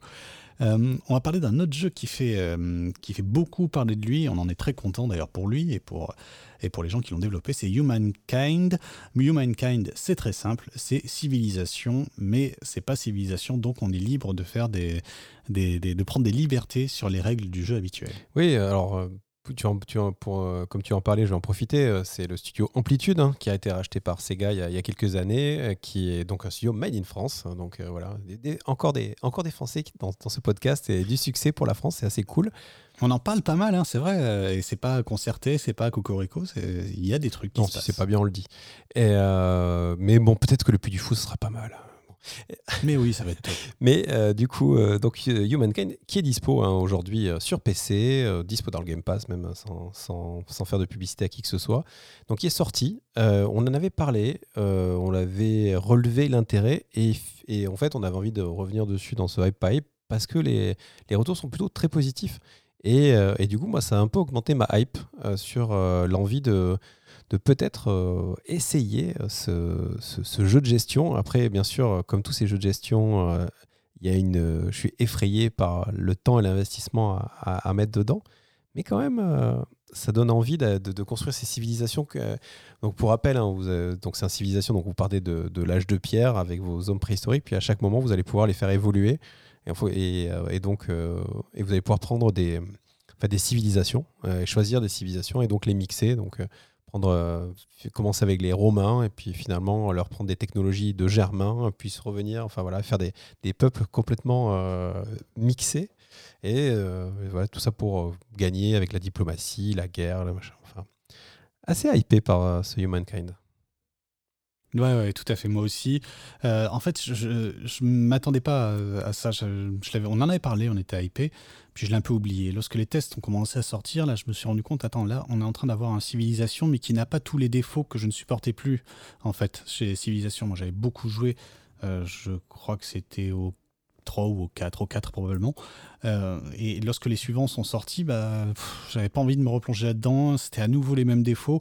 En plus, ils nous ressortaient des civilisations qui n'étaient pas aussi complets que les versions ultra modées, enfin avec plein d'add-ons euh, précédentes. Donc euh, il y avait vraiment un côté comme ça décevant de ces nouvelles civilisations et d'avoir un, un civilisation like qui s'affranchit de ces contraintes un peu idiotes de ces choses qui, ont, qui font partie du, euh, j'ai envie de dire, euh, utiliser un, terme que tu as utilisé tout à l'heure, du lore de, civilisation, c'est-à-dire par exemple d'avoir euh, absolument la même, le même dirigeant tout le long de la partie, avec ce, chacun ses caractéristiques, et puis on part pour je sais pas, pour 150 heures ou 100 heures, euh, j'exagère parce que tu peux faire une partie en plus, plus rapidement que ça, mais avec euh, la, même, euh, la même civilisation, c'est-à-dire que tu vas jusqu'au bout de cette civilisation, tu recommences à zéro pour avoir une autre, une autre civilisation, bah là, on s'affranchit de ce carcan-là avec Humankind. C'est a priori, ils ont réussi ce qu'ils ont copié, ils ont proposé des choses qui sont nouvelles. Et ben moi, la, hype, elle est repartie en flèche, tout simplement. après, voilà, hein, c'est un, c'est un cycle de, de, de, gameplay qui est de 5 minutes. Et c'est ça qui est piégeux hein, avec les civilisations, c'est que c'est 5 minutes en fait. C'est vraiment, tu, tu, places tes trois petits pions, tu choisis tes deux technologies que tu vas rechercher ou ton machin, euh, et ensuite sur, tu cliques sur un bouton pour voir comment ça se résout.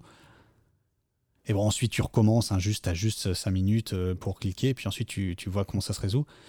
Et ensuite tu recommences. Euh, après, voilà, un dernier tour j'ai oublié voilà, exactement. Euh, mais euh, toujours est-il que il euh, y, a ce, ça marche. Hein, moi, vraiment, j'y crois. J'ai un petit problème, hein, je pense. C'est-à-dire que vraiment, je me dis, oui, c'est le genre de jeu où je pourrais jouer 5 minutes et puis ensuite je vais au lit. même là, je je l'ai pas là, mais je me dis que j'y pense. Je, je pourrais peut-être le prendre. Je pourrais peut-être le prendre. Donc voilà, donc grosse hype pour ce Humankind et que qui en plus est dispo et que la presse a salué. Donc il n'y a pas vraiment beaucoup de bonnes raisons, si ce n'est le temps qui risque de prendre dans notre vie euh, quotidienne. Ouais, mais la vie quotidienne, franchement, c'est surfait. c'est overrated. Euh, on va parler d'un jeu qui va, qui va sortir un petit moment. Hein. Je crois que j'ai pas la date en, tête, mais il me semble qu'il est pas prêt du tout. C'est Marvel Midnight Suns. On parlait de Marvel tout à l'heure. Euh, Midnight Suns, qui est donc il nous l'annonce, une euh, version un peu XCOM finalement euh, des jeux Marvel, avec euh, donc ce côté tour par tour qui, est, qui, est, propre au XCOM au niveau des, bastons, mais avec évidemment les, héros Marvel et notamment les Midnight Suns, et pas Suns, Suns c'est le nom du jeu, Suns c'est l'inspiration, c'est-à-dire une espèce d'équipe de mystiques avec Doctor Strange, avec Ghost Rider, avec Blade, et avec des gens que je connais pas parce que je suis pas non plus un spécialiste. alors bah, la question qui se pose, c'est est-ce qu'il y a un intérêt à mélanger Marvel et XCOM La réponse est évidemment oui. Évidemment oui. Est-ce qu'ils y parviendront avec ce Midnight La réponse est je ne sais pas. Bah, après, euh, du coup, moi je pensais que tu allais être hyper enthousiaste euh, de, parce que, de, par le fait que l'éditeur c'est Firaxis. Donc c'est l'éditeur de XCOM. Donc c'est vraiment les gars qui font XCOM qui vont faire ce jeu-là. Donc c'est une commande, hein, clairement. Euh, c'est Disney qui a passé un petit coup de tête en disant voilà, vous, vous savez faire ce genre de jeu. Mettez mes, mettez mes caractères, mes, mes, mes licences, de, une de mes licences là-dedans et, et faites-en un grand jeu parce que voilà, vous avez le temps et on vous donne plein de pognon pour le faire. Donc, moi, moi je sais que bon, je, je suis pas rentré hein, dans les XCOM pour l'instant. Les, les, c'est pas, je c'est pas encore un style de jeu. Euh, auquel je suis, je suis attaché. Il y a le, il y a le Metal Slug euh, qui, qui, pourrait être euh, le Metal Slug Tactics qui pourrait être une manière de, ah, de, de jouer un peu. C'est des tactiques, c'est ouais, voilà. Bon. Il connaît rien. c'est marrant comme tu, comme tu peux. T'es snob en fait. Mais. non, mais en fait, on, on manque de, on manque d'infos en fait sur ce Midnight Sun, c'est tout. Mais c'est. Euh, pour l'instant, ça reste encore un peu, un peu limite. C'est Firaxis. Oui, c'est Firaxis, non, mais ça c'est super. Et maintenant, comment tu vas gérer en fait? C'était une vraie question qui se posait avec euh, Gears of War Tactics, par exemple, euh, c'était son nom, qui était pour le coup un vrai, un vrai XCOM. en fait, les personnages dans, dans, XCOM, il y a cette fragilité-là. Euh, ils peuvent mourir, on les perd et c'est la, merde, et on est triste en plus parce qu'on les aimait bien. Lorsque tu vas jouer des super-héros, lorsque tu joues des super balèzes comme dans Gears of War Tactics, eh ben la question elle se pose un petit peu, euh, un petit peu plus de, de, savoir euh, comment on gère ça, cette surpuissance, cette toute-puissance des, des héros. Est-ce qu'ils vont réussir à rendre ça fun? Tout simplement, j'imagine, s'ils peuvent en détruire plein, plein en même temps. Et il y a un autre truc qui me, qui me, me chafouine un tout petit peu, même si j'utilise mal ce mot, euh, c'est euh, le côté deck. Euh, apparemment, il y a quand même une gestion des cartes. donc, c'est-à-dire qu'il mélange le XOM, mais il mélange aussi le, deck building ou, le hasard, je sais pas exactement où ils veulent en venir. Et j'ai peur que ce soit une espèce de grand amoncellement de plein de trucs qui marchent. Et puis, on verra si ça fonctionne ensemble on verra. Après, euh, voilà, moi j'ai juste eu une. En fait, franchement, lorsque j'ai vu la, j'ai eu une pensée pour mon pote qui a acheté absolument 100% des jeux Marvel depuis qu'il depuis qu'il y a des jeux Marvel et qu'il a peut-être enfin la possibilité de jouer avec un, jeu où il y a un bon gameplay. Et euh, donc c'est bien, c'est vraiment un moment, un moment de joie, je pense, euh, pour lui. Et oui, soyons festifs. Et, et, je me rends compte qu'il arrive là. Hein, il arrive, il, sortira. Il est peut-être déjà sorti lorsque, lorsque vous écouterez ce, podcast. Eh bien, peut-être dans la prochaine, on, en, on donnera nos premières impressions. D'accord, ça marche.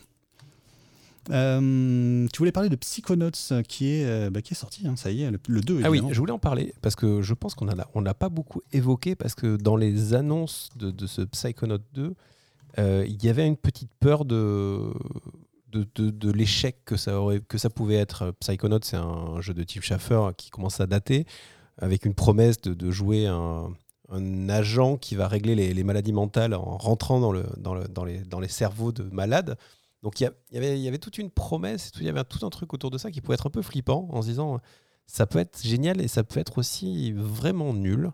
Et, et donc du coup jusqu'à présent j'avais pas tellement eu envie de partager euh, d'enthousiasme ou pas d'enthousiasme autour de ce jeu parce que j'avais vraiment peur d'être déçu. Et euh, donc le jeu est sorti, ça y est, il est dispo, il est dans le Game Pass, uniquement dans le Game Pass pour l'instant. Et en fait, je n'ai fait que survoler les contenus, mais euh, parce qu'en fait, tout le monde dit qu'il est super, que c'est une réussite, que, que le gameplay est juste ce qu'il faut, que l'histoire qui est derrière est juste ce qu'il faut. Enfin, vraiment, j'ai lu que les. les, les je, me suis laissé égratigner par les, les commentaires. Et euh, donc, euh, sans vouloir dévoiler un petit peu la, fin de, de, ce programme, je, il est clairement tout en haut de ma to-list. Je suis très très hypé. J'ai pas trop envie d'en savoir plus, mais je suis très très hypé par ce Psychonaut 2 qui a l'air d'être une bonne combinaison entre aventure, storytelling et, dépaysement. Parce que c'est aussi ça de jouer, aussi c'est de, se dépayser. Ouais, ouais, a priori, c'est une, vraie réussite. C'est absolument inattendu. Hein. Moi, j'étais, euh, j'étais vraiment pas chaud, comme tu l'as très bien dit. Euh, mais tout le monde l'accueille euh, très positivement. Je serais curieux d'avoir tes retours dessus. A priori, c'est, c'est pas censé être ma cam, à titre personnel, donc je vais te laisser passer devant. Euh, mais, euh, mais en fait, on ne peut que s'incliner euh, devant, bah, devant le, beau boulot de Tim Schafer et de son équipe. Hein. Il n'est pas tout seul, évidemment. qui ont réussi à se. Enfin, j'avais peur qu'il soit, qu'il soit dépassé, en fait. J'avais peur que ce soit, que soit terminé pour, pour Tim. Et en fait, non. en fait, non, Psychonaut 2, qui en plus, enfin Psychonaut 1, c'était un jeu qui avait été, qui avait été respecté, mais c'était pas un succès commercial. Donc il y a toujours quelque chose d'un petit peu un petit peu casse-gueule comme ça à revenir avec une niche, un jeu de niche normalement, bah, ne serait-ce que son thème fait que c'est un jeu de niche. Euh, mais avec beaucoup de hype. Tu vois, il y a une espèce de dissonance entre ce côté beaucoup de hype et le, et le côté jeu de niche euh, qui, moi, m'inquiétait. Bah non, apparemment, ils ont juste réussi leur coup, les mecs, et qu'on peut juste s'incliner et, et applaudir. Donc, on en reparle bientôt. Ouais, carrément. Il euh, y a un jeu moi qui m'intéresse, c'est Storyteller. On, on, a, on, a, vu ça là, avant de préparer l'émission. Euh, c'est un jeu qui euh, nous met dans la peau, plus ou moins. Je pense c'est un peu forcé de dire ça comme ça. C'est ce que c'est leur, leur argument marketing d'un narrateur qui doit raconter une histoire. Très simplement, c'est que ça se présente un peu comme une BD. On a un thème. là, ce qu'on ce voyait dans la bande-annonce, c'est c'est une tragédie. Et on a des personnages, on a des objets et on les place dans des cases comme une BD, et ils vont interagir entre eux.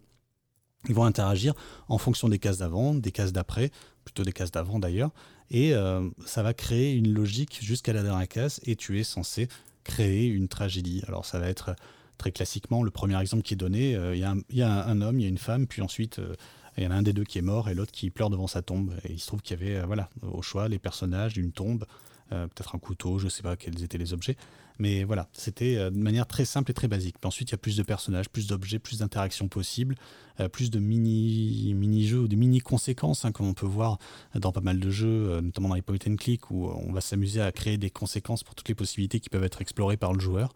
Donc le, principe est très marrant, c'est en 2D, c'est assez mignon, c'est original. En fait, c'est un jeu qui est original et ça, ça suffit à m'intéresser. Moi, ça me hype pour ça. Ça a l'air hyper limité. Euh, vraiment, je vois pas comment ils peuvent arriver à tenir longtemps avec un concept pareil. Euh, mais s'ils y arrivent, c'est un, méga bravo. En tout cas, moi, en attendant, je suis très curieux. J'ai installé la démo. Euh, et, puis très, très prochainement, je testerai ça. Donc peut-être pourquoi pas pour ensuite poursuivre jusqu'à l'achat. Oui, après, sachant que c'est quand même pour février de l'année prochaine, donc il y, a, un petit peu à attendre. C'est prévu sur PC et sur Switch. Et euh, voilà, moi aussi je suis assez hypé. Je trouve que la, proposition de gameplay est très originale. Ça a l'air d'être très bien réalisé, c'est très joli. Donc euh, voilà, pas mal de très bons arguments euh, pour ce storyteller qu'on va, qu'on va surveiller, dont on vous reparlera bah, peut-être après un test de la démo ou au pire à sa sortie. Exactement. En tout cas, on va surveiller ça. de Islanders, enfin Islanders tout court derrière, pas The devant, c'est un, un, city builder est-ce que tu veux le présenter avant que je dise du mal? Ça a l'air. Euh, alors, oui, oui, bien sûr, c'est un city builder, enfin, création. L'idée, c'est d'aménager des îles et puis de sauter jusqu'à l'île d'après. Une, une, de ses originalités, c'est que c'est en low poly, vous savez, c'est ces pixels, euh, enfin, ces cubes. Euh, avec des beaucoup avec des peu de faces donc qui donne un, effet voilà enfin que moi j'aime beaucoup mais qui qui, qui, c'est très mignon c'est très très utilise souvent du coup dans les jeux Annapurna notamment euh, voilà, qu'on retrouve souvent, euh, qui, qui, donne une ambiance assez jolie. Alors avant que, donc, avant que tu dises du mal, je rappelle que c'est un petit jeu puisqu'il il est à 5 euros, enfin 4,99 euros sur Steam, qui va sortir aussi sur d'autres supports. Donc pourquoi on en parle aujourd'hui? Parce que moi j'avais trouvé euh, la proposition et encore une fois assez, assez douce, assez agréable. Ça avait l'air d'être un, jeu vraiment chouette à explorer et pour les gens qui aiment bien les petits puzzles, qui aiment bien voilà, la, construction sans partir sur des choses trop compliquées. Je trouvais que c'est un jeu qui, moi personnellement, ne me vaille pas parce que c'est pas du tout mon style, mais en termes de. qui, avait l'air justement d'offrir un, gameplay, une aventure, enfin qui avait l'air d'avoir une proposition totalement à la hauteur de, de, sa promesse, on va dire. Donc euh, un rapport prix, aventure, qualité qui avait l'air 100% légit. Mais c'est ça qui m'embête en fait avec ce jeu, c'est que je pense que tu es beaucoup plus la cible de ce jeu que moi, euh, ou en tout cas, ou alors ça se situe pile entre nous deux. Euh, c'est pas vraiment un, city builder, c'est vite fait un puzzle game. Pour moi c'est une simulation de jardin chinois.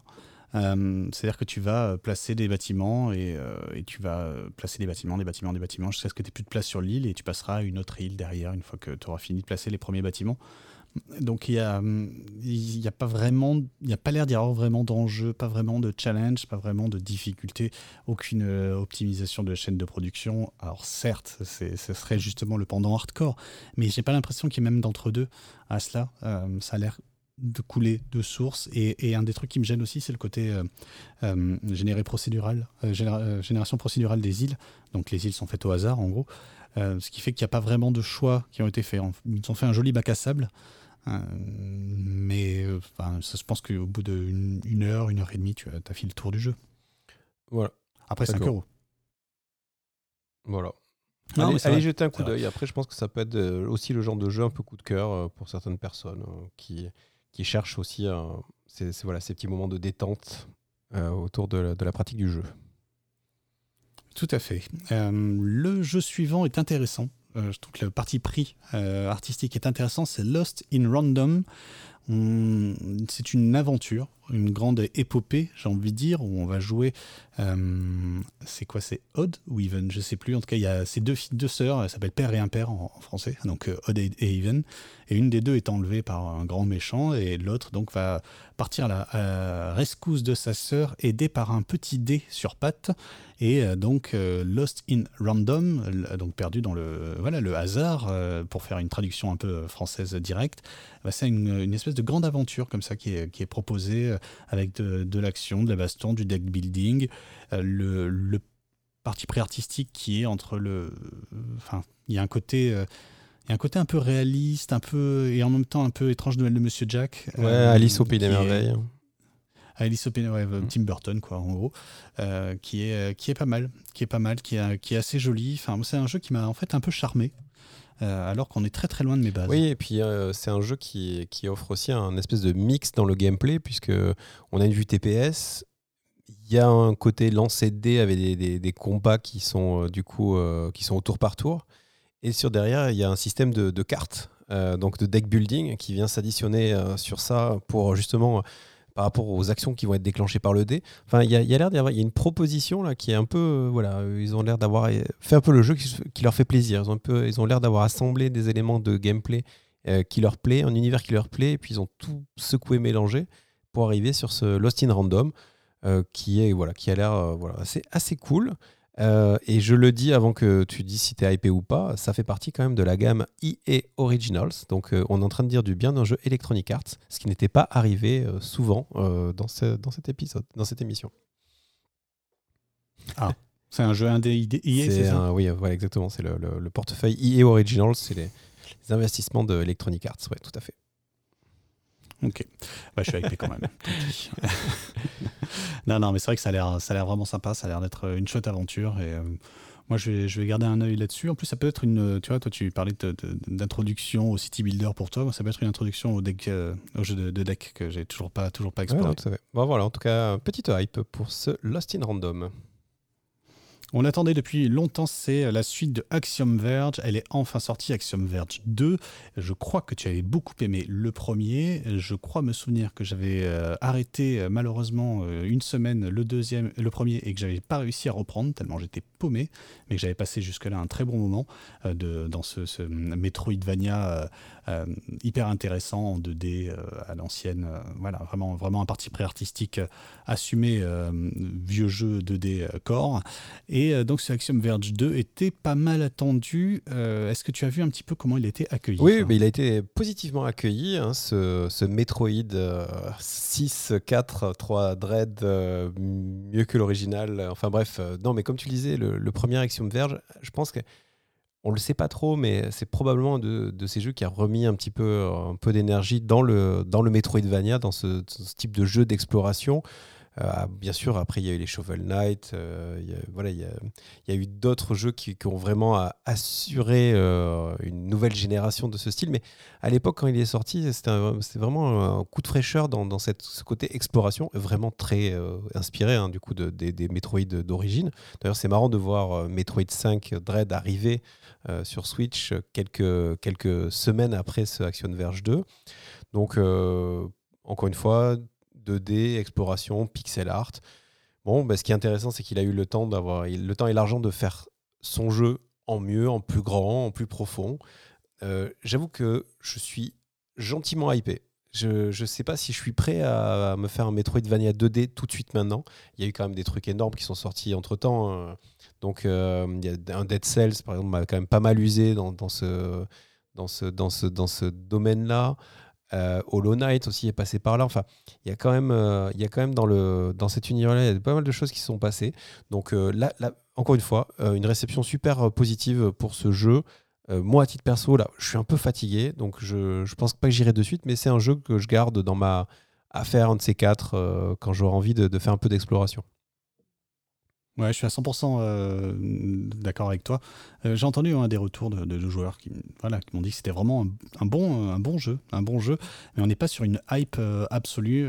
Il y a un bel accueil, mais pas un enthousiasme. Et effectivement, moi, d'autant plus parce que j'avais arrêté Axiom Verge 1 au, milieu, je, je pense pas me tenter le, le, le 2, malheureusement. Je suis pas assez hypé reste que c'est un bon jeu et je pense qu'il s'adresse parfaitement à ceux qui ont aimé, euh, qui ont aimé le premier et qui ont envie de, envie de reprendre une dose. Voilà, on le met à. Il jouera plus tard. Ouais, exactement. Euh, de toute façon, on n'a pas trop de jeux à jouer entre temps, donc euh, on finira bien par y arriver. Quoi. Dès que j'ai fini ma liste de, jeux Steam, je Est-ce que tu as testé la démo de WarioWare? Alors, elle est sur ma to-do list, mais j'avais d'autres jeux à finir avant, et du coup, vous verrez pour les tests que j'ai pas mal joué. Donc, non, non, je me suis pas mis. Et je fais partie de ces rares personnes, euh, je pense, à n'avoir jamais joué à aucun WarioWare. Donc, euh, du coup, j'avais pas de, hype euh, particulière avant ce jeu. Mais il est par contre dans ma liste des trucs absolument à faire parce que j'ai l'impression que c'est d'être, c'est un peu le best-of, le, la greatest hit des, Wario, WarioWare. Donc, et toi? Alors moi j'avais joué à, au WarioWare sur Game Boy Advance, donc ça commence à remonter un petit peu. J'avais joué en, euh, sur, en émulateur, hein, toute façon. Donc, c'était pas non plus à l'époque. Euh, et c'était une machine dingue, un truc, euh, un truc hyper stressant. Ça enchaîne des jeux, des jeux, des jeux complètement débiles. Enfin, il y avait vraiment ce côté frénétique et ce côté stressant. J'appelais ça la machine à stress, mais, hyper ludique, évidemment. On est, on est là pour s'amuser. et donc, j'ai retrouvé, donc j'ai testé, moi, cette, cette démo de WarioWare. et alors, il y a ce côté immédiat. Il faut, faut agir tout de suite, il faut réfléchir tout de suite, il faut que ça marche tout de suite. Euh, mais j'ai un petit souci avec le choix qu'ils ont fait. Alors, c'est peut-être pas, la première fois qu'ils font ce choix-là. Moi, j'en sais rien. Entre les deux, j'ai pas, pas vu trop euh, l'actualité de WarioWare. Je sais même pas s'il y en a eu entre les deux. Euh, mais en fait, on va incarner un certain nombre de personnages qui ont des, des, pouvoirs spécifiques. Ce qui fait que, pour expliquer très rapidement le principe de WarioWare, on va se retrouver devant quelque chose à résoudre, un tableau à résoudre en quelques secondes. On va avoir je sais pas, 10 secondes, 20 secondes, peut-être moins, j'ai plus en tête, mais pour résoudre, comprendre qu'est-ce qu'on doit faire et le résoudre euh, immédiatement. Donc c'est pas l'enjeu vraiment, c'est la compréhension et la, mise en place de ce qu'il y a, à faire euh, en termes de gameplay. Et euh, ce choix finalement de nous mettre dans la peau de personnages que l'on doit apprendre à comprendre et notamment se faire. moi j'ai testé à deux. on se retrouve avec des personnages différents l'un et l'autre et on a la même mission, soit en concurrence, soit euh, soit en, en coop. Euh, et euh, bah, du coup, je, trouve ça un peu dommage en fait. Je trouve que ça limite un petit peu l'originalité des, des, tableaux qui nous sont présentés parce que l'originalité, elle peut être enfin, liée toujours dans le, les thèmes qui sont abordés dans les tableaux, c'est débile, hein, ça va être enlever les poils de dessous les bras de quelqu'un, enfin voilà. mais on n'a plus ce, ce, côté découverte de qu'est-ce que je dois faire en termes de gameplay. Et euh, pour y avoir joué donc à, deux avec plusieurs, euh, plusieurs personnes qui se passaient la manette, eh ben, on se retrouvait en fait euh, rapidement avec les écarts de niveau habituels dans le jeu vidéo qui étaient retranscrits ici dans, dans, ce WarioWare. Là où moi j'attendais un WarioWare, finalement tout le monde se retrouve à égalité parce qu'à tout moment il, se peut, il peut se passer un truc que, la personne qui a, qui a la manette n'a pas compris. D'accord, bon, donc petite, pas, pas, pas trop hypé sur ce WarioWare je suis un peu déhypé. Après, il vraiment que je teste avec euh, des joueurs de niveau équivalent ou en solo. Je sais pas. Je suis un peu déhypé par mon expérience. Ok. Alors, on va aller dans un autre contexte. Euh, quelque chose aussi qui pourrait potentiellement te hyper. En toi, grand joueur de Stalker. On va parler de Chernobylite. On l'avait évoqué il y, a, quelques mois, mais là aussi, il fait partie de ces jeux qui sont sortis, ça y est, qui sont dispo depuis cet été. Euh, seulement 29 euros euh, sur, Steam, dispo tout de suite, prêt à emporter. Et euh, donc, c'est un FPS dans l'univers de Tchernobyl. Hein. on va pas, voilà, avec des, artefacts, des choses bizarres, des monstres et autres fantômes. Et c'est un grand jeu d'aventure en FPS. Donc voilà. Est-ce que tu es, est-ce que tu as été touché par la proposition? Alors j'ai une, euh, il y, a un côté comme ça inéluctable dans les choses. Euh, on sait que les choses vont arriver tôt ou tard, on n'y échappera pas. J'ai eu Stalker, j'ai eu les métros, j'ai tous fait. C'était inéluctable, j'ai mis du temps, j'ai pris mon temps, mais je savais que ça viendrait.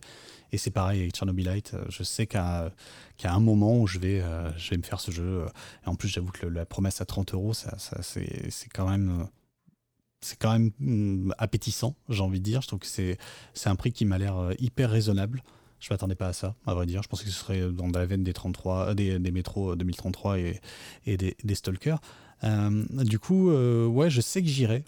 Je sais pas si ce sera une expérience extraordinaire ou pas, mais tu vois, j'ai râlé tout à l'heure sur. Enfin, râlé, j'ai peut-être un peu critiqué euh, l'ambiance des Dark Souls, euh, des, trucs où c'est noir, où c'est sale, et pourtant tu me fous ça, la même chose mais en Russie, tout d'un coup je suis hypé. Voilà, il n'y a rien à faire. Euh, tu remplaces les vieilles, les, vieilles épées par des vieux flingues pourris qui savent pas viser, et je suis hypé. tu, me, tu mets de l'accent, l'accent russe et je suis hypé. Et donc bah, là... Bah, je suis hypé.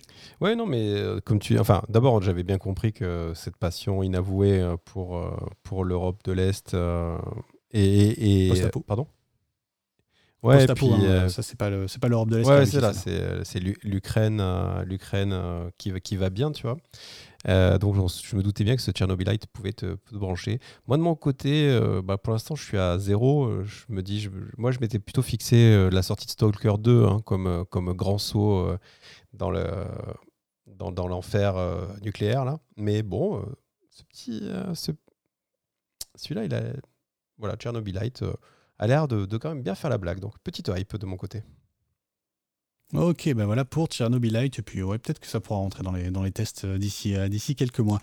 on va parler de The Procession of Calvary, Calvary, je crois qu'on avait parlé de son prédécesseur euh, dans cette émission, non, je me trompe peut-être. Euh, c'est simple pour vous le présenter, c'est un point and click dans l'univers des Monty Python, mais des animations des Monty Python, vous savez, celles qui, euh, qui émaillent notamment Sacré Graal ou, ou, Le sens de la vie. donc ces espèces d'animations dans des, dans des vieilles, dans des, des, vieux découpages. Là, il se trouve qu'on est dans l'univers moyenâgeux, des peintures moyenâgeuses, et euh, et on va vivre donc normalement une aventure euh, parodique dans euh, ces univers-là. en fait, je suis pas, pas vraiment hypé par, par ça parce que au-delà de la blague, j'ai peur que ça me fatigue un petit peu. cet univers-là, ce côté un peu décalé, décadent de, qui, qui, nous est présenté, où là là, on, on, se moque de, on se moque du Moyen Âge. Oui, je pense que alors The Procession of Calvary. Euh, je vous invite quand même à aller euh, voir la vidéo de la bande-annonce. Et je pense que ça va de suite soit vous brancher, soit, vous, soit pas du tout vous brancher. Comme tu disais, euh, il faut imaginer que là tout à l'heure on parlait de, dans Dordogne, on joue dans un univers pastel, dans, on, a, on a eu des jeux où c'est du noir et blanc au crayon, on a eu plein de trucs. Bon là, on joue dans des tableaux euh, du Moyen Âge. on joue euh, vraiment, c'est les enluminures qui sont découpées et, voilà, et, on sera dans un jeu point and click, un peu aventure, viteuf, euh, dans, dans, un, voilà, dans un cadre graphique jamais vu avant pour de vrai. Bon, eux, c'est un peu leur spécialité, mais on va dire que c'est du jamais vu avant. Comme, et comme on a dit, je pense, je vais, je vais répéter ce que j'ai dit sur Dordogne, en fait, c'est le genre de jeu, si le gameplay si les énigmes, enfin s'il y a juste, ou si, tu vois, s'ils ont, ils ont, ils ont mis la, pincée de sel euh, qui, va, qui va faire que, que le jeu est vraiment marrant à jouer et vraiment intéressant, ça peut devenir un de ces jeux euh, fous, tu vois, qui, euh, qui te garde, que tu gardes, enfin, qui, tu vois, qui est une expérience un peu unique. Ah, tu exactement. Ou alors, en effet, ça peut être juste un truc malin de, de, graphisme et puis voilà, puis tu passes après et puis, puis voilà. Donc c'est, ça va être vendu euh, une dizaine d'euros. Euh, c'est, j'ai envie de dire, j'ai presque envie, j'ai envie d'y croire quoi. Tu vois, ça fait partie de ces jeux où je me dis, euh, c'est tellement barré que ça mériterait que ça soit un truc de, un truc de zinzin trop bien. Ouais, ouais bah écoute, je vais en fait dire exactement la même chose que toi, mais avec un ton méprisant. je trouve très bien que cela existe.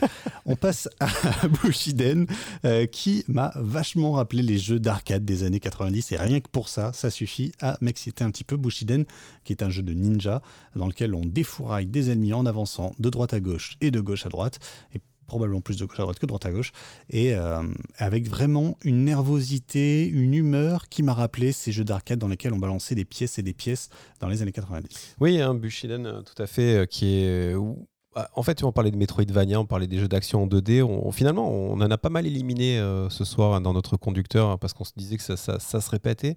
Mais il y en a de temps en temps un qui, sort un petit peu du, lot, comme ça, qui, amène sa patte graphique, qui amène une espèce de, comme tu dis, surtout une nervosité. Il a l'air d'avoir plus la patate que, que ce qu'on a vu où finalement on te dit va explorer. Et que ceux qu'on a zappé. Va explorer, et qui disent va, va, explorer, et puis on va te donner quelques ennemis. Là, il y a il se passe un truc. Euh, il y, a une euh, voilà, une, bonne énergie autour de ce jeu. Ça a l'air assez excitant. Moi, je suis, assez hypé aussi. Alors, c'est sûr que graphiquement, euh, il faut, se préparer. Hein, c'est il faut aller voir les images hein, parce que, quand même, on a l'impression d'être sur une Neo Geo boostée ou enfin, il y, a un côté comme ça. Oui, oui, borne d'arcade. Des graphismes, voilà, un peu surannés, mais ça marche bien et la promesse a l'air assez cool, franchement. Puis ça change des petits pixels de l'habitude. Non, franchement, euh, si vous cherchez un jeu d'action, euh, je pense que ce Bushinen, ça peut être un bon candidat. Ouais, vraiment, vraiment. Enfin, moi, ça m'a beaucoup évoqué euh, les, jeux des années 80-90 en arcade. Les graphismes m'évoquent un petit peu, attention, hein, grosse comparaison Golden Axe. Mmh. si tu te mmh, souviens de Golden Axe. Euh, on est vraiment dans ce, dans ce style-là, ces dessins-là, je trouve. Euh, sauf que bon, c'est transposé dans cet univers euh, punk, un peu post-apo punk, avec, des, avec des, un ninja. Et ouais, il y a un côté shinobi aussi. oui, oui, à fond, à fond. Mais ça a l'air bien. Enfin voilà, un vrai hype sur Bushiden. précisons qu'il fait partie du Humble, du Humble Bundle. des 10 jeux Humble Bundle notamment qui ont été ajoutés sur le Game Pass. Qui vont arriver, ouais, et euh, donc, on, a sélectionné quelques-uns qui nous ont un petit peu accrochés euh, dans, ce, dans ce Humble Bundle et qui est, donc, lui, fait partie de ces jeux qui sont dispo sur le Game Pass. Exactement, qui vont être dispo. Hein. Je ne sais pas si c'est pas tout de suite, mais ça va arriver. Ah, pardon. Euh, bah, en tout cas, qui ont été annoncés effectivement sur le, sur le Game Pass. Un petit deal, en effet, entre Humble Games, qui a, qui a en plus de son système d'abonnement, maintenant qui est devenu un vrai éditeur hein, de, de jeux. Et donc voilà, donc il y a une dizaine de jeux et on a, voilà, comme tu disais, quelques-uns qui sont sélectionnés, comme le suivant qui est Chinatown Detective Agency, et qui est un nouveau point and click. On aurait eu pas mal de point and click quand même euh, ce soir, euh, qui nous met dans les baskets euh, donc d'un détective privé dans, dans, dans, une, dans une ville très Matrix, enfin non très cyberpunk pardon, excusez-moi, je sais pas pourquoi je suis parti sur Matrix, mais très cyberpunk, qui, qui, permet, enfin qui promet voilà une, une aventure. Alors aujourd'hui, avec les images et les infos qu'on a, hein, c'est un, peu, un, peu, un peu compliqué. On ne sait pas trop exactement à quoi on va jouer. Il y a, des éléments de gameplay un peu voilà d'aventure, de point and click. Moi, ça m'a. Enfin, vraiment, elle est, aussi. Mais graphiquement, c'est ce petit pixel. Il y, a, un soin du détail. On sent que c'est fait avec. Il y a, du goût derrière tout ça. Hein. C'est pas, pas posé comme ça. On sent qu'il y a des pixels artistes euh, qui ont bossé. Il y a une démo euh, d'ailleurs qui est sortie il y a un an qui est, gratuite, donc vous pouvez euh, aller, aller la tester avant que le, avant que le jeu arrive euh, en, à l'automne 2021. Moi j'avoue franchement, ça coche pas mal de cases. le côté aventure, le pixel art soigné, le côté comme ça néon, cyberpunk, ville et aventure. J'avoue, j'ai un petit hype pour ce Chinatown Detective Agency. C'est marrant, moi j'arrive pas à voir ce que tu lui trouves. Mais bon, c'est ça l'amour, je crois. Euh, non, vraiment, j'arrive pas à accrocher ni, euh, ni sur ce qu'il me présente, ni sur ce que j'essaye d'imaginer qu'il va proposer. Donc bah, je, vais te laisser, euh, je vais te laisser passer devant. Tu, tu me raconteras comment ça se passe sur ce, ce, Chinatown Detective Agency. surtout, tu fais des, des, comparaisons Resident Evil, je vois pas où tu vas le chercher du tout. mais bon, encore une fois, on va on va voir ce que, ce que, ce que ça donne. Je confonds. C'est pas celui-là, Resident Evil. Si, c'est celui-là. Je confonds. Oh, ouais, il a, as confondu avec un autre jeu dont on va parler euh, bah, juste après, et qui, euh, qui en fait, en effet, peut, peut, peut facilement, euh, facilement être mélangé parce que on est un peu sur le même style de, pixel art, ce pixel art très fin avec ces petits, ces petits, ces petits carrés, ces petits pixels.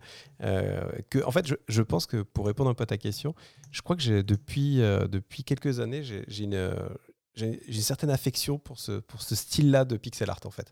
C'est voilà, il y, a une espèce de truc très rétro, avec peu de couleurs, avec des palettes très flashy, et qu'on retrouve aussi donc dans, Signalis, euh, qui, qui moi m'a fait penser à donc un mix entre Resident Evil et euh, God Will Be Watching, parce qu'il y a ce côté, euh, voilà, je pense que c'est dans le style. Et donc Signalis, donc on parlait de Channel Detective Agency, donc celui-là, je suis un peu hypé, toi pas du tout. et on bascule donc sur Signalis. Donc là encore, c'est un autre Humble Game.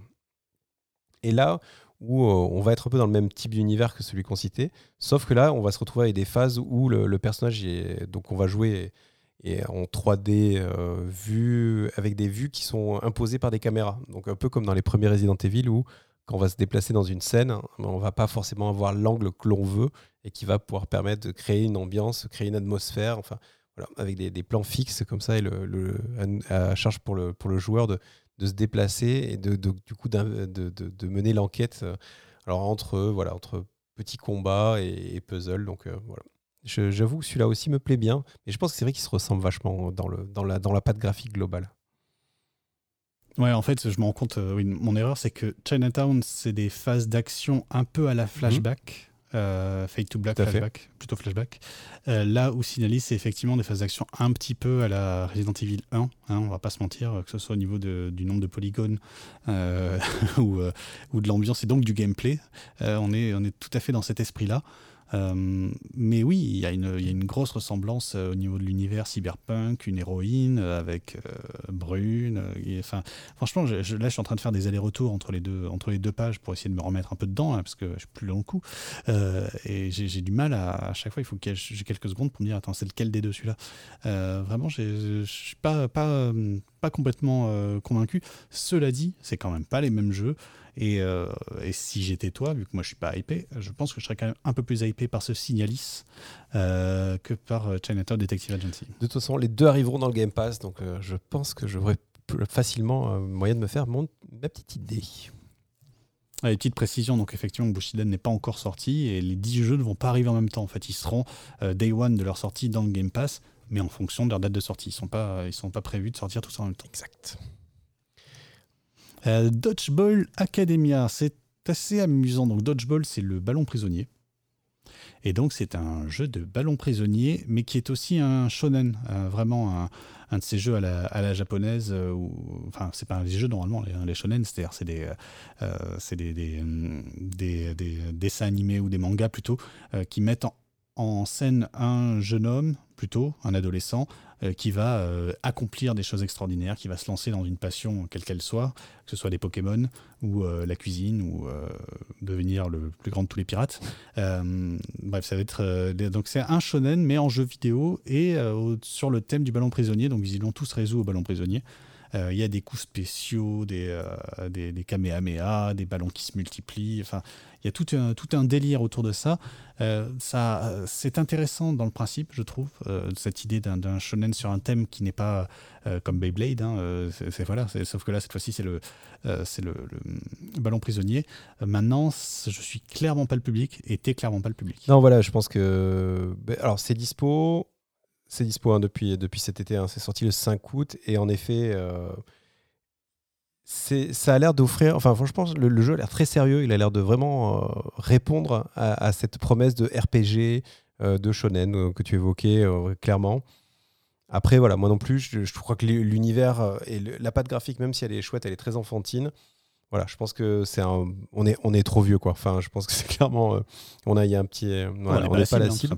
Mais voilà, une fois encore, si vous avez des, des, des enfants, enfin à creuser, mais si vous avez des enfants ou des, jeunes ados, je pense que c'est typiquement le genre de jeu qui, sur lesquels ils peuvent accrocher et passer du temps, et euh, d'un truc pas trop bête. Et voilà, c'est assez, assez, joli. Et euh, en effet, je pense que c'est, c'est un truc à, c'est un jeu à, à regarder avec un œil très très bienveillant. Ouais, tout à fait. Euh, on passe à Midnight Fight Express. C'est aussi un des jeux du euh, Humble Bundle. Et euh, il a ce site intéressant, ce, Midnight Fight Express, c'est qu'il propose donc dans une vue en 3D isométrique des bastons assez, réaliste, non, mais des vrais bastons de film.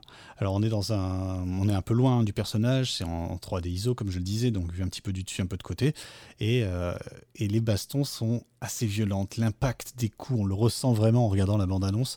Euh, ça, ça, se bastonne, ça, ça se frappe, et euh, c'est du combat de rue. C'est pas propre. et tout ça servi en plus par une ambiance un tout petit peu quelques refs, je sais pas à quel point ils vont aller, euh, ils vont aller loin dans le délire, mais quelques refs à Hotline Miami. Oui, c'est clairement euh, Hotline Miami en 3D isométrique, hein, on va pas se mentir. Euh.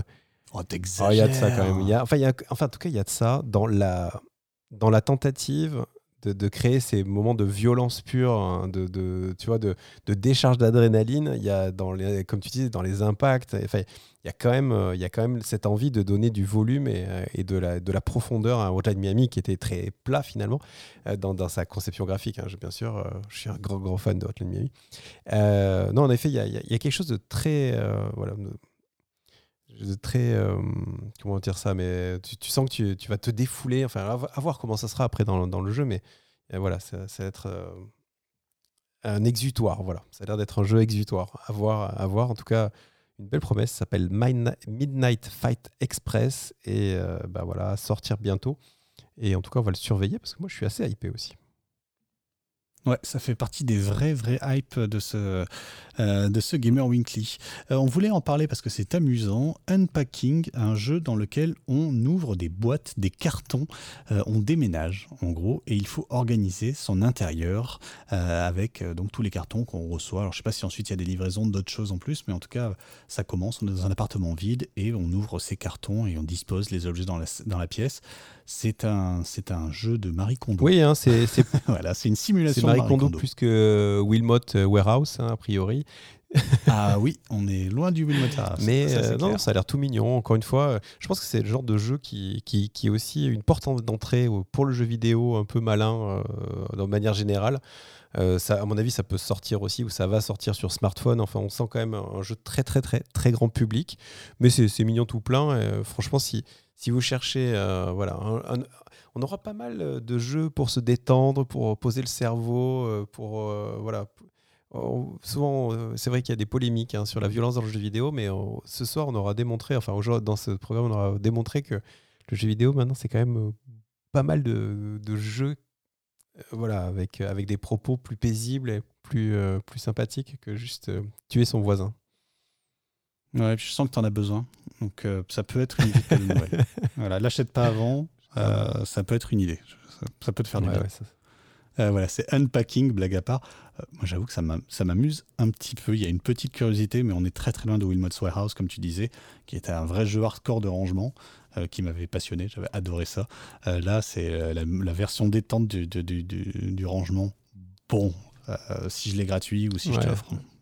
Et on a fini sur le dernier, sur le, la hype ultime de cette émission, on peut le dire? Est-ce que c'est le, plus gros bout de hype? Euh, Ouais, probablement. Euh, c'est en tout cas, c'est une grosse hype pour un jeu euh, avec un titre déjà extraordinaire, puisqu'il s'appelle Cult of the Lamb, donc le, culte du mouton, hein, pour, pour, pour les, moins les moins anglophones d'entre vous. Et bah, en quelques mots, en fait, hein, il vous met dans la peau d'un mouton qui va... Un agneau, un agneau, un un agneau qui va... qui va décider de, de, de, s'opposer euh, au grand méchant diabolique et va donc devenir de, prendre la tête d'une secte satanique.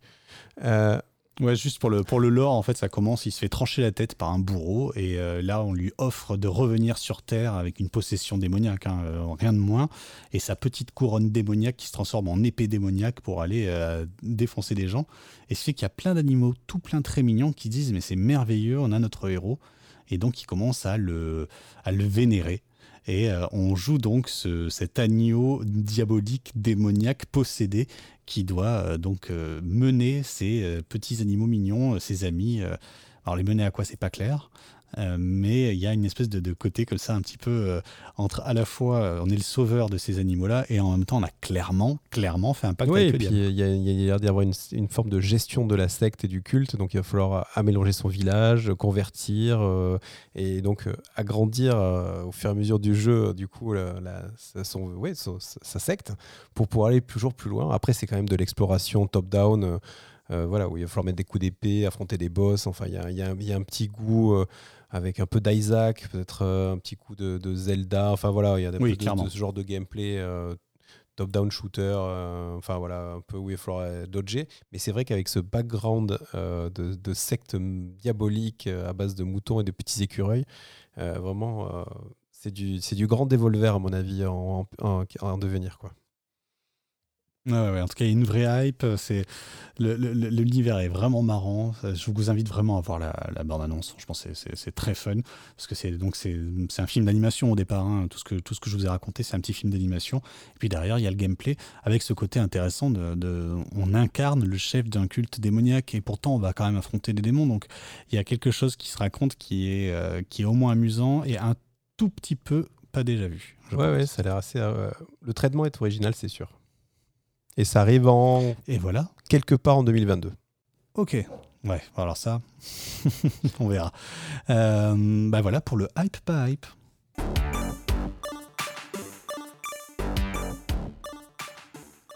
Donc on va passer à notre dossier. Euh, aujourd'hui, un petit dossier. On avait envie de, vous parler euh, de, de, nos amis les Pokémon. Alors comme disait Lucas en introduction, on, on est à cheval entre c'est pas notre génération, bien est joué quand même. Euh, puisque quand, les, quand le Pokémon a, fait son grand succès euh, fin des années 90, euh, ben nous, on était déjà un peu passé à autre chose. Enfin, moi, à titre personnel, j'étais surtout toi, j'étais complètement passé à autre chose. Euh, c'était pas ma grande période. Enfin, c'est une, c'était une période de jeux vidéo, mais j'étais plutôt sur Counter-Strike euh, que, que, sur les Pokémon, euh, je dois bien avouer. Déjà? Déjà, t'étais pas encore période GTA, Grand Turismo là Non, ah, peut-être. non, non, c'est un, peu à, mhm. cheval, quoi. Ouais. Mais donc, en tout cas, voilà, j'étais moins intéressé par la, la, la collecte des petits animaux en pixels que, que les filles, les soirées et les jeux de guerre. Euh, mais quand même, euh, en tant que passionné, petit à petit, on s'est, mis à jouer, à découvrir ces Pokémon, euh, à les redécouvrir ou pas d'ailleurs. Et, en fait, il y a eu, pendant l'été, il y a eu une conférence qui s'appelait le Pokémon World. donc, on a eu droit pendant une petite trentaine de minutes à, un petit peu à, un défilé de, tout, ce que, Pokémon a à offrir à, en, termes de jeux vidéo à ses fans qu'on va pas. L'idée aujourd'hui, c'était pas de parler euh, des dessins animés ou des goodies ou des fabuleuses peluches que vous pouvez acheter un peu partout, mais ça va se dire tiens, qu'est-ce que en 2021, euh, qu'est-ce que Pokémon Company propose? Alors, tu nous as fait une petite liste? Ouais, alors déjà, ce qui est intéressant, c'est. Moi, j'ai découvert à cette occasion-là, je ne savais pas que c'était Pokémon Company qui faisait, qui faisait ça. C'est-à-dire que c'est plus Nintendo, euh, même si j'imagine très bien que ça appartient à Nintendo, mais c'est le, nom, c'est Pokémon Company. Du coup, je trouve ça intéressant qu'il se détache un petit peu. Euh, il détache un peu le, nom Nintendo de la marque, probablement pour lui laisser euh, peut-être un peu plus de liberté, et notamment ce qu'on voit avec un vrai investissement dans les free-to-play, dans le jeu sur portable, dans bah, ce qu'on a vu avec Pokémon Go. Pokémon Go, donc, qui arrive avec de nouveaux Pokémon qui sont annoncés. Euh, et notamment, ils teasent vachement sur ce Pokémon qui s'appelle Oupa, que je ne connais absolument pas. Et c'est marrant parce que clairement, dans la bande-annonce, j'ai l'impression de voir un extrait du film Sonic. Donc je sais pas qui est-ce qui est euh, la fou la poule dans cette histoire, euh, mais ça me l'a vraiment évoqué. Dans les, dans les annonces aussi, on avait ce free-to-play là qui, a, qui fête ses deux ans. Pokémon Masters X. Euh, voilà, bah, on est content de savoir qu'il fête ses deux ans. Il y a des, add-ons, il y a plein de trucs, il y a des nouveautés. Il y a des events, en fait, c'est des événements. C'est un MMO, je crois, plus ou moins. En tout cas, c'est un jeu en ligne. Et donc, il y a des events réguliers. Donc, ils t'annoncent les prochains, les prochains euh, événements. Ils ont parlé également de Pokémon Café Remix. Euh, là, genre mais ça y est, je crois que ça m'est sorti de la tête. J'ai vu il y a une heure ce que c'était, hein, le truc. Euh, tellement c'est, ça m'a pas intéressé. C'est un espèce de jeu un peu puzzle ou euh, un peu match 3 sur les bords, mais où on peut habiller ses Pokémon aussi. Euh, bref, c'est de toute façon Pokémon Café Mix, il a genre un an, un an et demi maximum. Donc là, c'est Café Remix, donc c'est pas vraiment une, c'est pas vraiment une suite, c'est un peu une évolution. bref, peu importe. Ce qui était plus intéressant, c'est d'avoir une date de sortie, euh, pour moi, après tu me diras ce que tu en penses évidemment, euh, pour, ce poké, pour ces Pokémon Diamant étincelant et Perle scintillante. Euh, il y a quand même un effort sur le nom il faut le souligner, euh, qui donc sortent le 19 novembre 2021 et qui s'annoncent comme des Pokémon d'un classicisme absolument confondant. Euh, vraiment, tu as l'impression d'être sur des, des, termes battus, surbattus, rebattus. D'ailleurs, si ça se trouve, c'est une, un remake de celui auquel tu as joué l'année dernière. Euh, non, alors, non, juste pour la précision. Donc, Diamant et Perle, c'est donc des remixes de, de, jeux qui étaient sortis, enfin, de, des, ah vieux, des vieux, et qui sont refaits sur le moteur de Pokémon euh, Pikachu, Let's Go, Pikachu. Donc, euh, qui était aussi une, euh, le Pokémon Let's Go Pikachu ou Evoli, hein, en fonction de l'édition que vous achetiez, qui était une, un remaster, on va dire, des, premiers, du premier premier, où on était on vraiment démarré avec Sacha de Bourpalette, enfin vraiment le, le, la, première, première itération. Rouge et bleu. Et jaune avec Pikachu. Et du coup, donc là, les versions diamant et perle, c'est ces nouvelles versions avec ce graphisme et cette, voilà, et cette touche et cette façon de faire un peu déjà un peu surannée, déjà un peu datée quoi avec une, une, 3D un peu triste. Et, enfin, bref. En tout cas, pour les fans et pour ceux pour qui c'est des madeleines, euh, probablement que cette sortie euh, sera, une, bonne nouvelle. Et je pense aussi que ça, concerne les, plus jeunes joueurs qui auront l'occasion de, de, de, repartir dans le monde de, de Pokémon, peut-être dans un environnement un peu moins hostile finalement que ce qu'on a eu avec euh, Bouclier et Épée. Euh, donc qui est, ah. qui est, ah sorti lui il y, a, il y, a, maintenant deux ans, qui était le premier euh, Pokémon en, avec un next-gen, avec, euh, avec un monde semi-ouvert, puisque il y avait quand même d'assez grandes zones à, découvrir, plus une zone comme ça où on pouvait vraiment... il y avait des événements avec des failles et tout, enfin avec des Pokémon, plus le côté Gigamax qui était la nouvelle, la nouveauté avec les évolutions grande taille. Donc voilà, donc c'est vrai que euh, Diamant et Perle va jouer sur la corde sensible et sur conquérir certainement un, nouveau public plus jeune. Ouais, mais alors zéro risque, mais bon, tu m'as dit c'est un remake. J'avais complètement oublié cette histoire de remake, alors qu'on en a parlé dans l'émission, c'est un peu la honte. Euh, notre annonce, mais on arrive enfin sur les trucs un peu intéressants, à mon goût, évidemment. Euh, Légende Pokémon Arceus, euh, ça s'écrit Arceus, mais ils ont dit Arceus, donc je les crois, euh, qui se présente comme, je vais oser le dire, puisque je l'ai annoncé depuis plusieurs mois, un Breath of the Wild de Pokémon. Alors c'est pas exactement ça, mais on est quand même dans un monde ouvert dans lequel on peut se balader, où il y a des Pokémon en liberté qui se baladent. C'est exactement ce qu'on avait appelé de nos voeux euh, dans cette émission. Euh, c'est exactement ça qui nous est présenté. On, ça c'est censé, au niveau du lore, se passer donc euh, à l'époque où les Pokémon et les humains vivaient en harmonie. Donc je sais pas exactement où est-ce qu'on en est du lore. Mais c'est longtemps avant. Depuis, on les a réduits en esclavage, en fait, c'est ça Ok. Euh, mais du coup, à l'époque, on les réduisait qu'un peu en esclavage, apparemment. Et donc, on va jouer un chasseur de Pokémon qui va remplir un Pokédex et qui va étudier les Pokémon. Euh, mais pour le coup, on est enfin dans, un, dans ce monde-là où on voit les Pokémon se balader. On peut s'approcher discrètement dans les feuilles pour essayer de les observer, pour les attraper, leur lancer une, poké, une Pokéball dessus, ou les attaquer euh, avec un, un, jeu, enfin, un peu action, mais quand même tour par tour pour, pour se battre. Euh, et alors c'est intéressant en vrai, puisque enfin je l'avais tellement annoncé, tellement euh, demandé que je suis assez content de le voir arriver. Maintenant, cette première euh, présentation m'a paru un peu momolle, et c'est vrai que je peux pas m'empêcher de repenser à, donc, à celui dont, au jeu dont on parlait tout à l'heure, euh, V, hein, V, qui était beaucoup plus nerveux, qui proposait des choses un peu similaires, le fait de se balader en monde ouvert avec des monstres, mais, mais qui avait l'air 100 fois plus fun que ce Légende Pokémon Arceus, qui fait plan-plan, en fait. Je trouve qu'il fait un peu. Oui, et puis je pense que c'est la, palette de couleurs aussi qui a été, qui a été utilisée, euh, qui, qui, reste un, enfin, qui reste un peu terne. Et c'est vrai que ce qu'on demande aussi à un Pokémon c'est un peu celle qu'il y avait dans les, boucliers épais. C'est un peu, ouais, ouais, tout à fait. on reste dans ces trucs-là, mais c'est vrai que ce qu'on demande, c'est un peu de l'aventure, de l'exploration, un peu de rêver. On a un peu envie de voir des paysages, et c'est vrai qu'il y, y, a un côté comme ça, un peu, euh, voilà, un, petit, un petit peu terne, et je pense que ça joue sur cet effet que tu as de, euh, de, je trouve, de, qui, réduit un peu, qui écrase un peu euh, ce, monde d'aventure.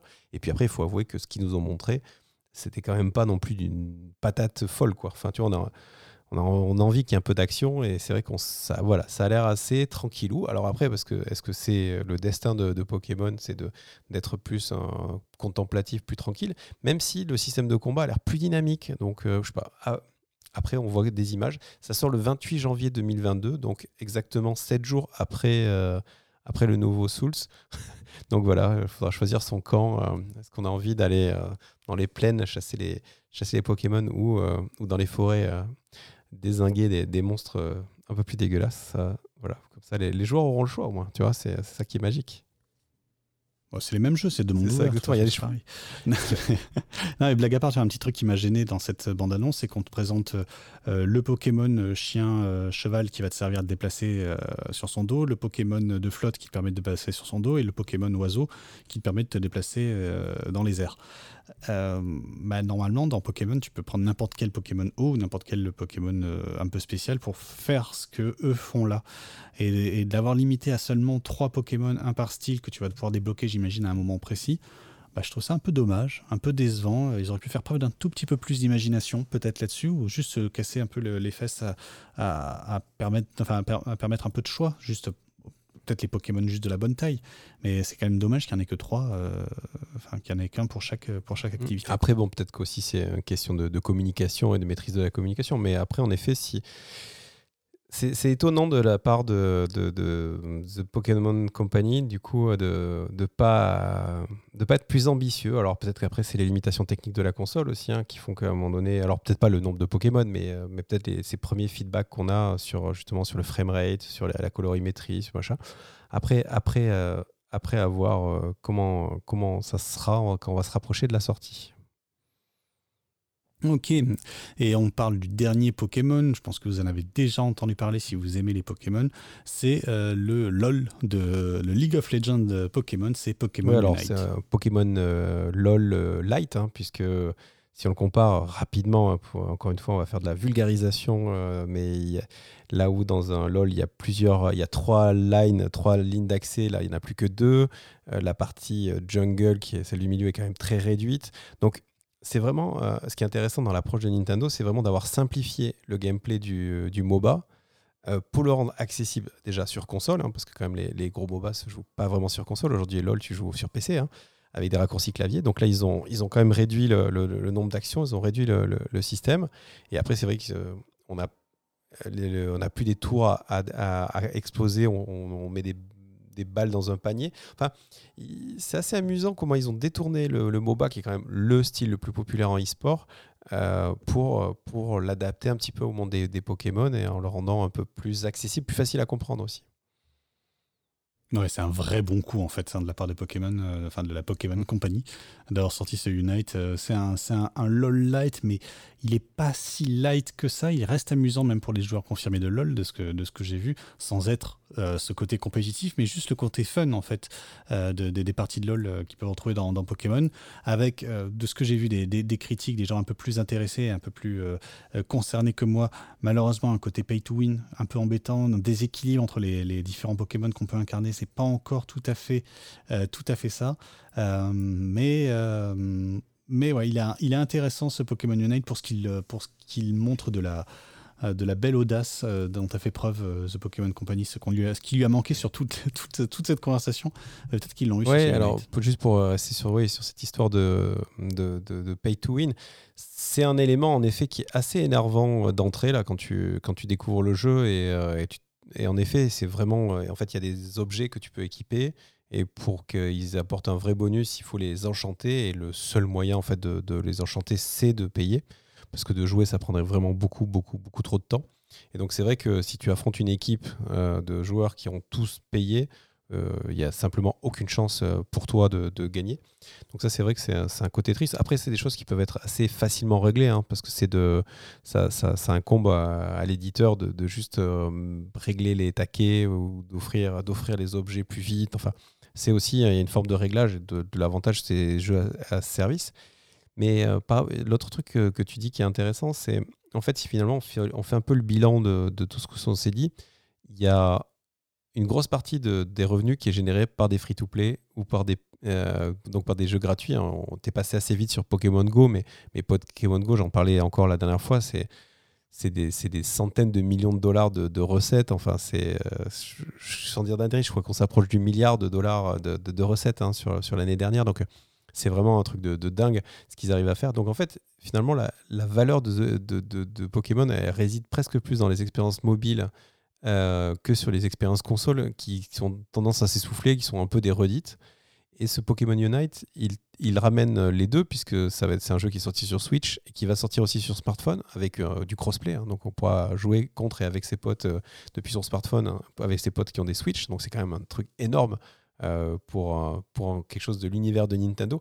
Alors je me suis quand même permis de, jeter un coup d'œil. Pokémon Company existe depuis, euh, depuis 23 ans, donc c'est pas c'est pas quelque chose de nouveau hein, dans la stratégie Nintendo. Ils ont toujours eu leur vie à part. Ils sont 100% euh, Nintendo, mais mais c'est vrai que c'est intéressant de voir cette, cette stratégie de, bah, maintenant. tu vois, on parlait c'est marrant parce que tout à l'heure on parlait du, cloud gaming. On se disait bah, finalement voilà le device importe peu, l'important c'est le contenu et comment tu le délivres. Bah voilà, là, tu vois, chez Nintendo aussi, en tout cas dans le cas de, ce que fait Pokémon Company, bah, l'important c'est que les joueurs soient là et qu'ils paient des qu'ils investissent dans des microtransactions plus qu'ils achètent le, device pour jouer au jeu. Donc c'est voilà, c'est assez intéressant, je trouve, comme learning de, ce Pokémon World. Ouais, effectivement. Et puis, euh, euh, bah, on va continuer à suivre ça. Oui, alors c'est marrant cette histoire de 23 ans. Euh, je le soupçonnais pas. Et en même temps, ça m'a rappelé que voilà, on a fait, on a un peu râlé lorsque Nintendo a fait des, des Mario sur mobile. Ça, ça, a beaucoup moins choqué les Pokémon sur mobile. Ça fait peut-être partie aussi de toute cette logique-là. mais voilà pour notre. Non, non, j'allais dire. Après, en même temps, je trouve que quand tu, si tu repenses à la promesse de Pokémon Go au départ, qui était de, de chasser des, des Pokémon dans la réalité grâce à la, à la réalité virtuelle, c'est aussi un aboutissement d'un fantasme de, tous les fans et même des joueurs. Enfin, tu vois, le côté, ils avaient, euh, ils ont quand même, ils ont le matériel pour créer cette espèce de, de mixte réalité euh, parfaite, quoi. Enfin, je veux dire, il y a jeter des Pokéballs euh, sur des Pokémon dans la vraie vie, c'est génial. quoi. Donc je pense aussi la manière qu'ils ont eu de rentrer dans cet univers-là, avec quelque chose de beaucoup plus magique que de proposer un Mario Kart en limitant le nombre de boutons ou un Mario qui court tout seul et il faut appuyer en rythme pour le faire sauter. quoi. Donc je, pense aussi que ça a été fait plus intelligemment peut-être. comme quoi les bons jeux, ça rend indulgent. Euh, voilà pour euh, notre dossier Pokémon. Rien à rajouter? Eh bien, on passe aux avis.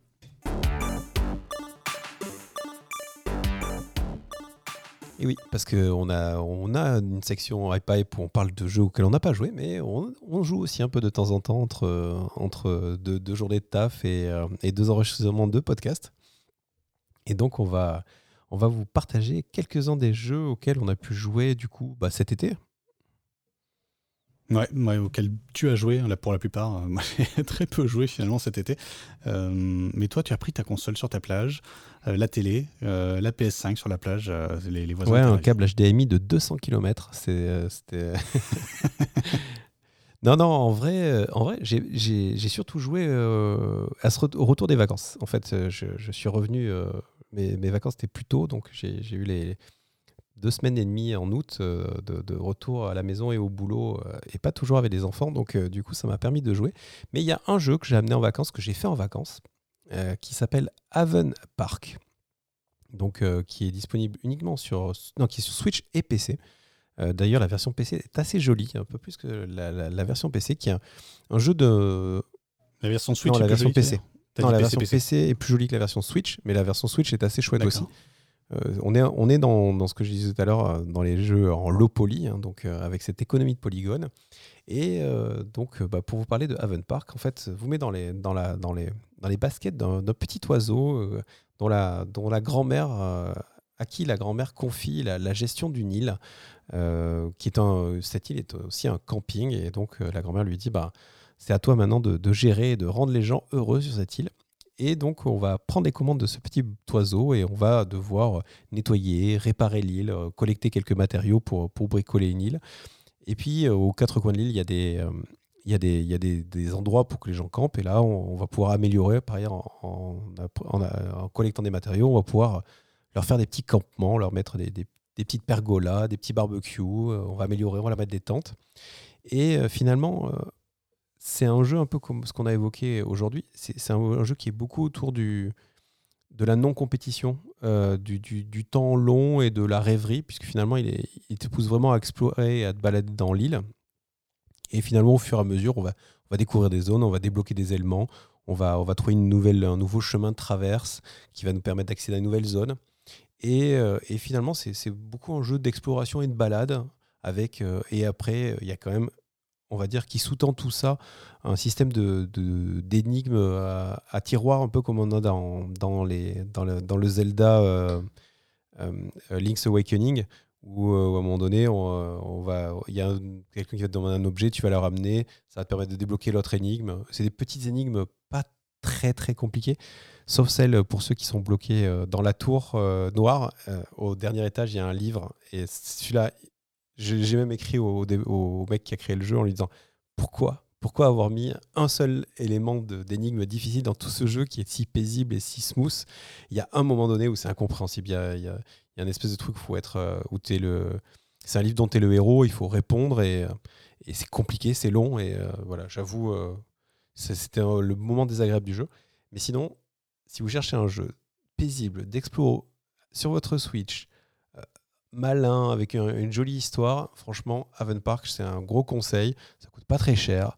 C'est bien fait, c'est nickel. C'est voilà, une jolie aventure que moi, que j'ai joué vraiment très plaisante. On parle de 4-5 heures de jeu, hein, donc c'est vraiment. voilà, il dure la bonne durée. Enfin, voilà, c'est c'est le jeu quand il s'arrête, il a, il a fait pile le taf qu'il fallait. Il vous a amené dans une petite balade agréable. Voilà. je vous conseille vraiment ce Haven Park. En tout cas, c'est excessivement mignon. C'est 8,49€ euh, sur l'eShop de Nintendo pour répondre à ta question. Euh, c'est pas trop FedEx Simulator, c'est pas trop euh, va chercher des trucs, va chercher des trucs. non, parce qu'en fait, c'est justement le, le, développeur a réussi, le créateur du jeu a réussi à, à saupoudrer comme il fallait le, le, jeu de, des éléments dont tu as besoin. Donc finalement, en fait, tu te balades, tu débloques les trucs au fur et à mesure et tu as, rarement, ce, as rarement le, cas où tu es bloqué parce que as, il te manque du bois ou il te manque un truc. Il y a, non, non. J'ai pas, eu, euh, j'ai pas eu ça, je te dis. Il y a une énigme qui est un peu tirée par les cheveux, qui est ratée. Et qui, à une époque où tu n'aurais pas eu Internet, aurait pu devenir euh, vraiment emmerdante. Mais euh, il t'a pas répondu le, euh, Non, mais il m'a dit qu'il travaillait à corriger tous ces trucs-là. Et il y a déjà eu deux patchs qui sont sortis pour, pour améliorer le, justement la découverte des matériaux, pour faciliter la checklist des trucs à faire et tout. Donc, euh, non, non, il est, il est sur le coup. Mais voilà. Donc, il faut juste pas rater le, bon indice à un moment donné. Mais sinon. Ok, pas mal. Bah voilà pour Haven Park. On aurait pu vous parler de Art of Rally, le jeu qui nous hype depuis des mois. mais personnellement, j'ai tenu Allez, montre en main 3 minutes euh, sur ce jeu euh, en euh, low poly, encore une fois, pastel, pixel un peu, avec des, voilà, un jeu de rallye vu du dessus, très joli, très mignon, très emballant et très chiant, malheureusement, lorsqu'on met Alors, moi, j'ai été un peu plus téméraire puisque j'ai passé 3 heures. Je me suis fait une, une soirée sur Art of Rally parce qu'en effet, j'étais un peu désappointé. de, de, de, après des mois et des mois de hype sur ce graphisme, sur, voilà, sur cette promesse de, de jeux d'arcade, de dérapage euh, dans la poussière et dans, la, dans le bitume. Et, euh, et en fait, c'est vrai que le, la, première chose qui est déstabilisante, c'est que c'est pas un jeu arcade, c'est un jeu simu. Et c'est un jeu simu dans un emballage de jeu d'arcade. Et donc, du coup, ça, ça nécessite de, de, de, la patience pour apprendre à contrôler le véhicule. Il faut accepter d'être euh, pas tout le temps à fond. Il faut accepter de, de freiner. Il, est, il faut accepter. Et donc, il y a un côté un peu euh, paradoxal entre un jeu où tu as envie d'aller super vite et de faire des gros dérapages et d'être dans le fun et ce qui te demande d'attention et de, et de maîtrise. Et du coup, moi, j'ai fait une grosse soirée, donc j'ai quand même, voilà, j'ai joué pas mal de, pas mal de circuits, j'ai découvert quasiment tous les environnements, j'ai débloqué quelques bagnoles et tout. Mais en fait, j'ai pas eu envie d'y revenir. Euh, j'ai pas eu envie de, de, refaire un tour de piste. Ça m'a pas, il a manqué cette petite dose de, fun qui te donne envie de, continuer à explorer, où tu dis que tu vas progresser. Et je, crains qu'il te file des bagnoles sympas à conduire que trop tard, en fait. Tu vois, je me dis peut-être que là, si je refaisais une deuxième session de heure ou deux de plus, je commencerais à débloquer les bagnoles qui vont vite et qui se conduisent avec un peu de fun. Et je pense que peut-être qu'il y a.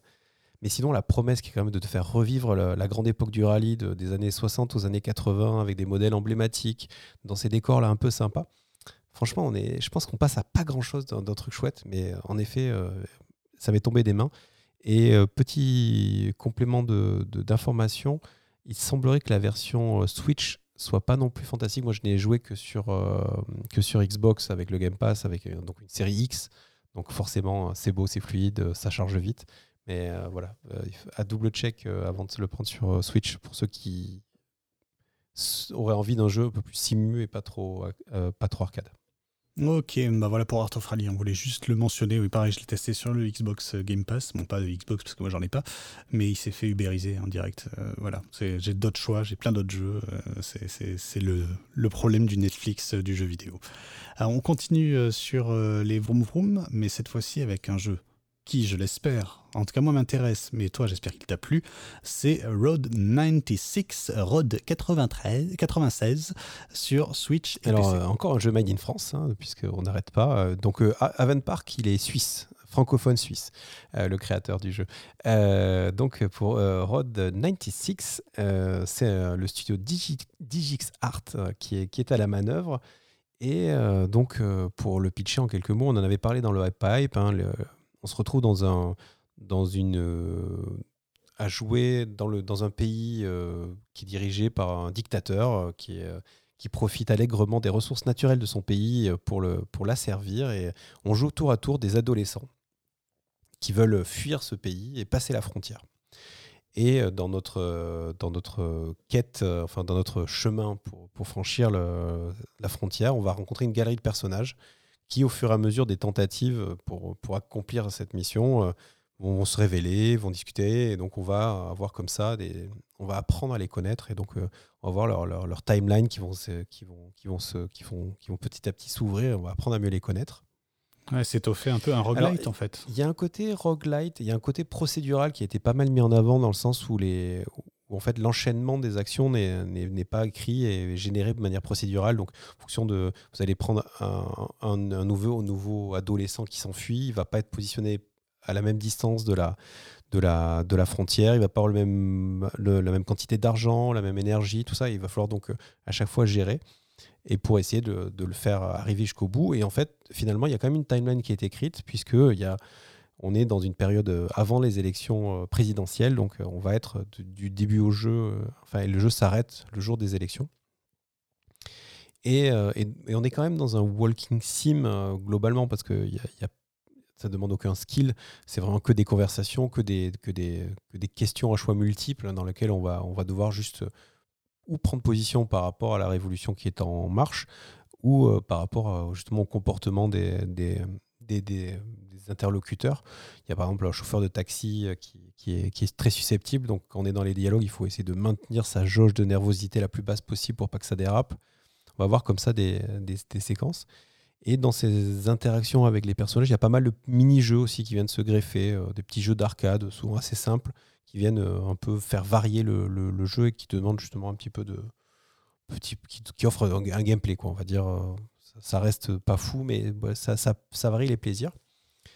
C'est graphiquement c'est assez joli, c'est pas fou dingue, mais ça va, ça, se tient bien. Là aussi, on a des personnages avec, en low poly qui sont assez, qui sont assez jolis et qui sont assez, intéressants.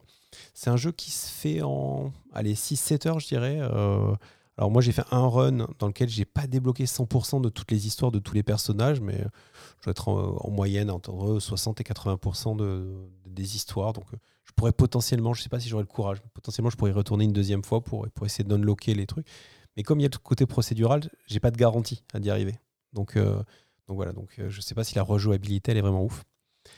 donc ce que je peux dire, c'est c'est une super jolie histoire, c'est très bien raconté.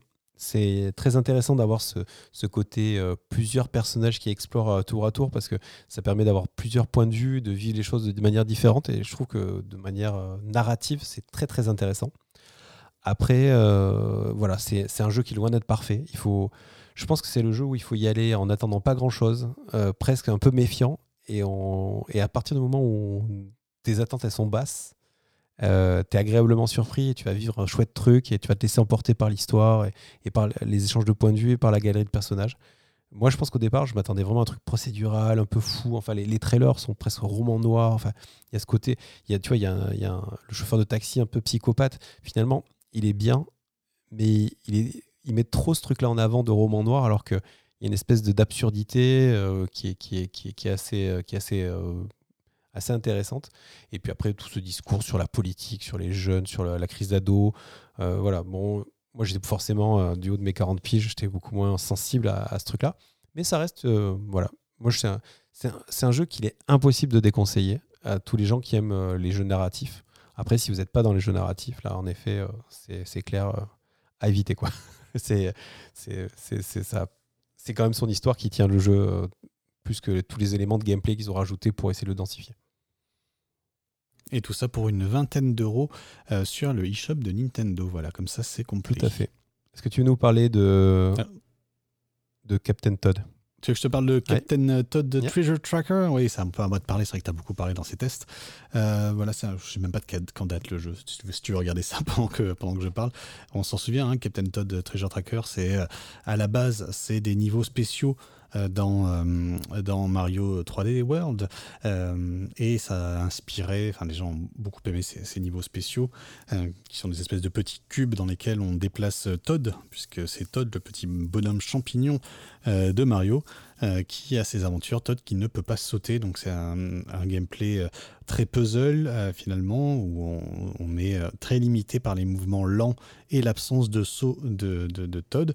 Et donc Todd doit aller récupérer des diamants, des étoiles, enfin très très classique et tout à la fois, à chaque fois sous cette forme de, puzzle, puzzle en aquarium, j'ai envie de dire, où on peut regarder donc, sous toutes les coutures ce petit monde dans lequel on évolue. Euh, moi, c'est un jeu que j'avais sur ma wishlist depuis sa sortie, donc depuis une belle lurette maintenant. Euh, euh, et, je savais que j'allais vivre ce que j'ai vécu euh, effectivement. C'est-à-dire que j'ai passé vraiment un, chouette moment, mais pas du tout un moment marquant. C'était un enchaînement de, euh, de petites énigmes euh, sympathiques, une petite envie complétiste qui me grattait derrière l'oreille, mais en même temps, j'avais pas le temps. J'étais dans le train, j'ai pas mal joué dans le train ou en vacances à ce Captain Todd Treasure Tracker, qui m'a été un peu, je dois bien dire que ce test est peut-être un petit peu abîmé euh, ça, mais il m'a été un peu gâché par un, sévère Joy-Con drift, euh, vu que j'avais qu'une seule euh, manette et que je pensais que c'était la plus fiable. C'était pas la plus fiable avec moi. Et, donc, ça m'a un petit peu gâché quelques niveaux que j'ai pu refaire une fois rentré chez moi et avec ma manette pro qui était restée à la maison. Euh, et donc ce Captain euh, Todd Treasure Tracker qui a cette, euh, ce, petit twist amusant, parce qu'on on va jouer, ça commence avec Toadette qui se fait enlever, et donc Captain Todd qui va essayer de la retrouver, et puis arriver au tiers du jeu, bah, c'est Captain Todd qui se fait enlever, c'est Toadette qui doit la retrouver. Donc enfin un tout petit peu, un tout petit peu de, de, second degré sur le lore habituel de Nintendo. Je vous rassure, on va revenir à le sauvetage quand même un petit peu de Datodette plus tard.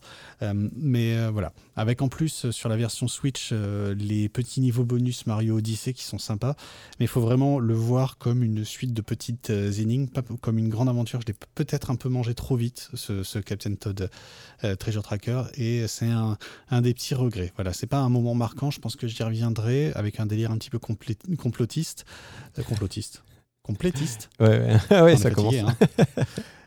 Et, euh, euh, et puis aussi l'envie de, de, au moins finir tous les niveaux. C'est-à-dire que j'ai pas fini tous les niveaux Mario Odyssey.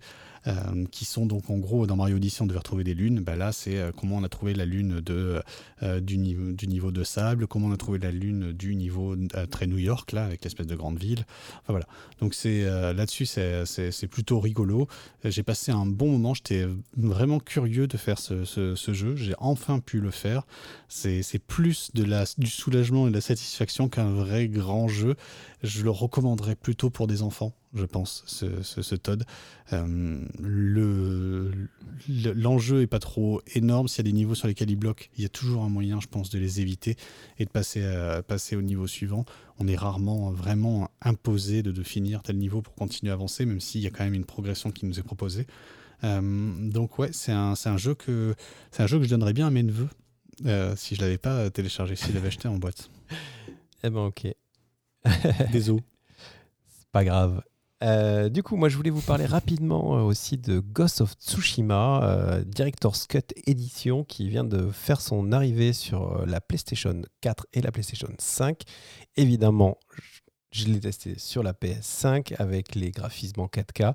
C'est un jeu qui est sorti l'année dernière, hein, pour quelques semaines après The Last of Us Part 2, que je n'avais pas eu envie de faire à l'époque et que j'ai pu commencer. Hein. je ne vais pas vous mentir, j'ai même si j'ai eu du temps pour jouer, euh, je, n'ai pas fait les 25-30 heures euh, nécessaires pour, pour arriver au bout de ce Ghost of Tsushima, mais j'ai quand même pu euh, m'y attaquer sérieusement et puis lire pas mal de tests aussi. Donc clairement, c'est un, un must-have pour tous les amateurs de TPS, action, aventure. voilà, épopée sur, la, sur PlayStation. Quoi. Enfin, ça fait partie de ces, grands jeux très raffinés et très affinés par, par l'expérience de, de Sucker Punch et, de toutes les équipes autour de, PlayStation. Donc pour ceux qui n'ont pas suivi, mais je pense qu'il y a deux et demi, c'est ça vous met dans le en 1200 euh, sur l'île de Tsushima au Japon dans une lors d'une invasion mongole euh, euh, qui n'existe pas pour de vrai. Enfin, pas, c'est pas, c'est pas des faits historiques, mais c'est, relativement historique.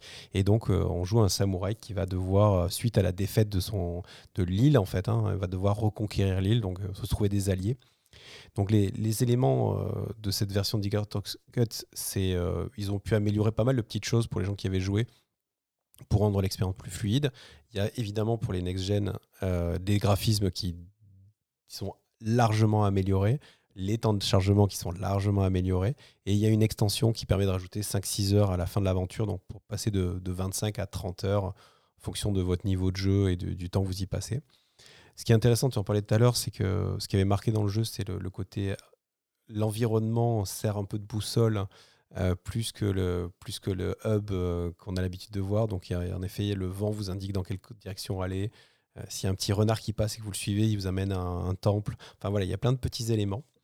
moi, et ça marche, ça, c'est pas gadget bah, Ça marche parce que ça a un but. Tu vois, quand tu as le temple, ça te permet d'unlocker, d'améliorer tes compétences. Enfin, il y a, une récompense, donc ça marche. Non, mais dans le sens, c'est pas euh, on remplace une flèche et un point sur une map. Euh, tu as, vraiment quand même un sur le, sur le vent, alors sur le, le, renard et les animaux et les, et les fumées euh, des villages et tout, je trouve que ça, ça marche très bien. Sur le vent, je trouve que c'est justement, ça manque un peu de subtilité. C'est-à-dire que quand même, bon, tu as la possibilité de, sur la manette de PS5 là, d'effleurer, je pense sur la PS4 aussi, mais d'effleurer le, le trackpad et ça va faire une rafale de vent, donc qui va permettre de bien marquer la direction où tu dois aller mais ça manque un petit peu de subtilité, même dans, l'exécution en général. Après, voilà, c'est peut-être pour aussi, il faut, quand même accueillir tous les publics hein, avec ce genre d'astuces, mais en effet, euh, ça, manque un peu de subtilité. Après, moi, le seul bémol et le seul frein que, j'aurais, parce que tout le monde s'accorde à dire que l'histoire, tu l'as vu en entier, elle est fantastique, et, tous les arcs narratifs qui, vont, qui la complètent et toutes les quêtes secondaires sont très bien écrites. Le seul chose, moi, la seule chose qui me, qui, me, qui me perturbe un peu, qui me gêne un peu dans, dans ce jeu-là, c'est que j'ai un peu l'impression de retrouver un peu toujours les mêmes recettes euh, d'un God of War, euh, d'un Horizon, euh, enfin tous ces gros jeux d'aventure TPS où tu commences, tu vas avoir ton arbre de compétences, tu vas avoir tes points sur la carte, tu vas avoir ton, ton monde ouvert. Enfin, il y, a quand même une. Alors je pense que quand tu es client, tu es content de retrouver toutes ces mécaniques et puis de, de, plonger là-dedans.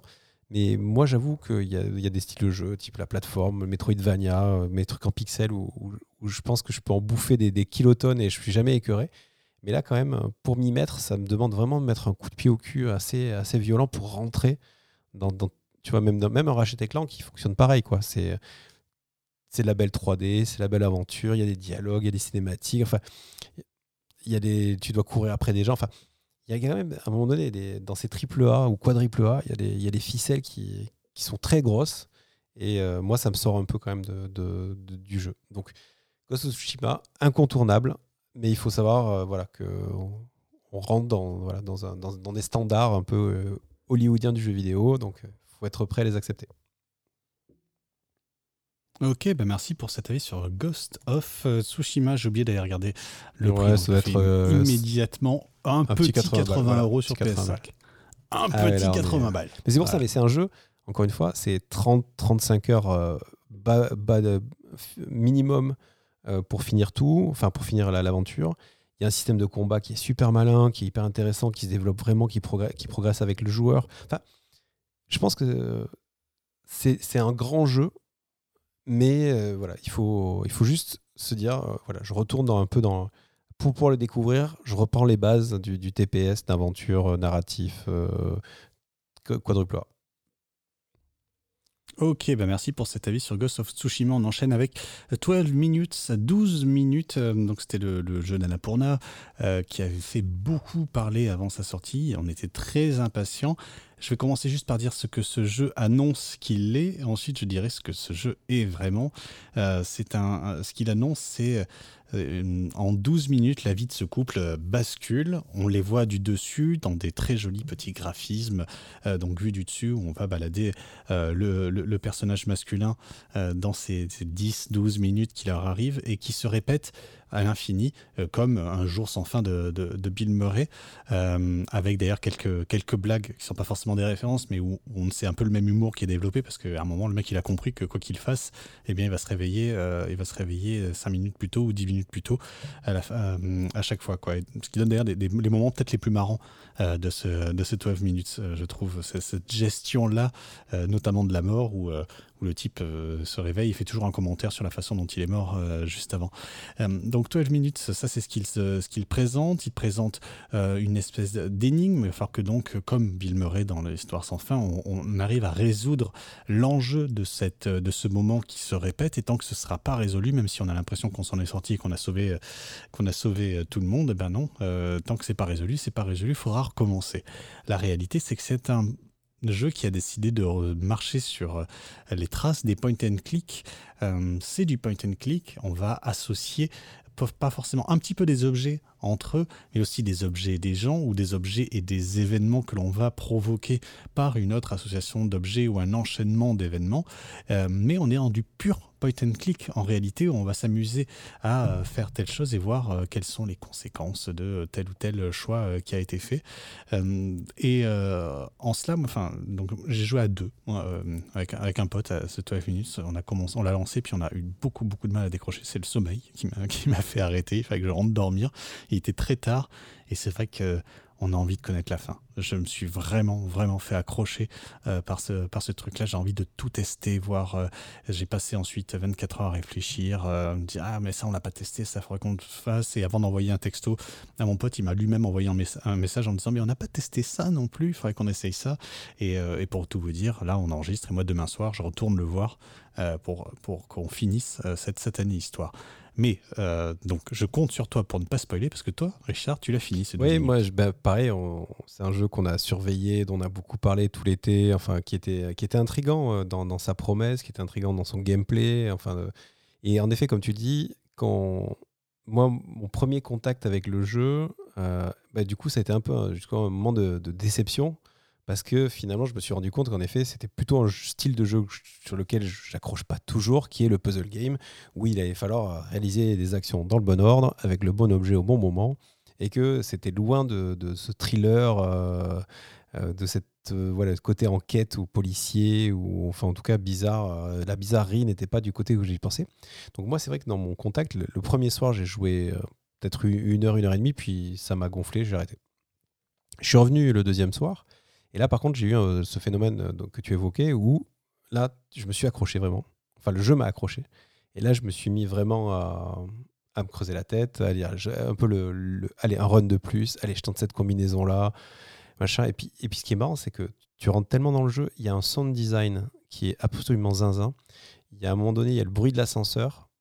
Et euh, il y a un moment donné, juste le gling de l'ascenseur ça te glace le sang. C'est assez fou comment le, jeu te programme euh, en, une heure et demie euh, à réagir à des éléments parce que comme on vit la même boucle, ben, le tonnerre il, explose toujours au même moment, l'ascenseur il bip au même moment. Enfin, il y, a plein de trucs qui arrivent comme ça.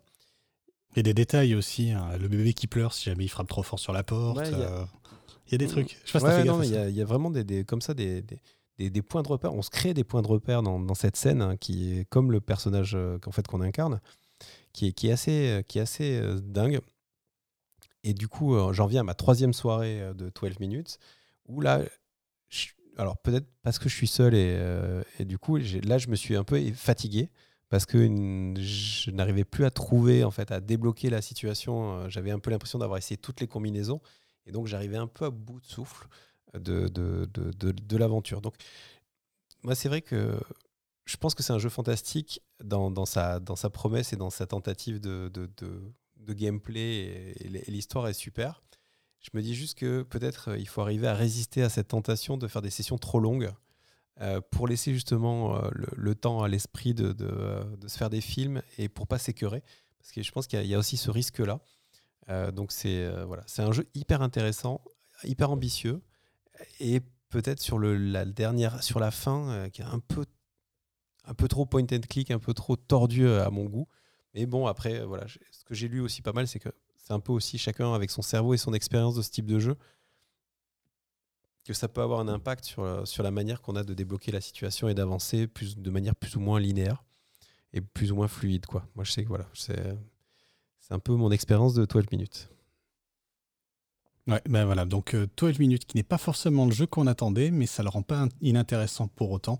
En tout cas, il a cette capacité en, moi à m'accrocher, à me faire y penser. J'avais très peur, et c'est pour ça qu'on continuait jusqu'à très tard, c'est que j'avais très peur d'oublier, de pas savoir où reprendre et quoi reprendre la, la session suivante.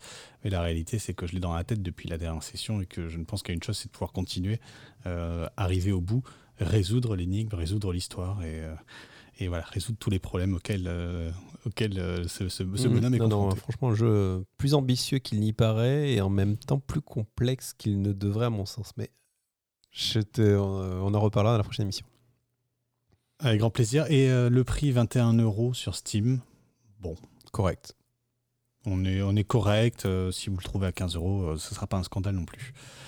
Euh, voilà pour 12 minutes. Tu voulais nous parler encore de, alors, petit jeu Je voulais parler alors, d'un petit jeu qui s'appelle Lake, euh, qui est sorti le 1er septembre, euh, qui est encore un jeu narratif.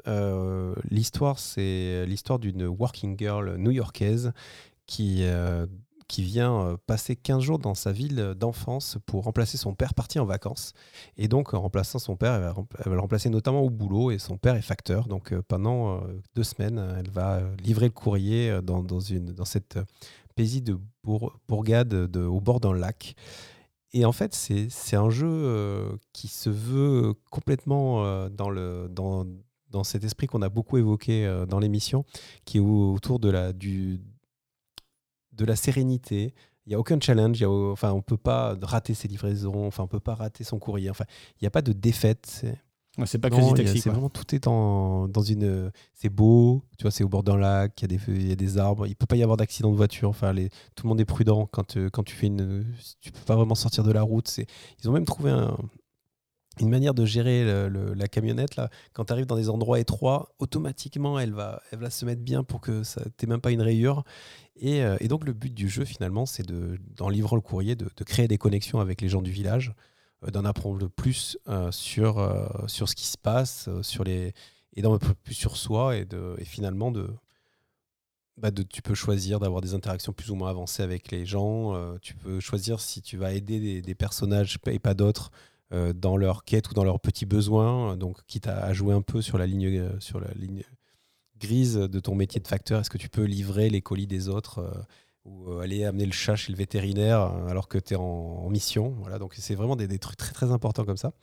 Et c'est une vraie, une belle ode sur la, vie de village, sur le fait de s'écouter, d'écouter les gens. Enfin, c'est un jeu expérience. Il y a encore une fois pas de gameplay, pas de, vraiment de challenge. À la fin, en fonction de ses choix, on va avoir le choix. Enfin, je vais pas trop, non, je vais pas spoiler. Donc, en fait, ça va le but, c'est juste d'interagir avec les gens et de faire son chemin au milieu de cette communauté.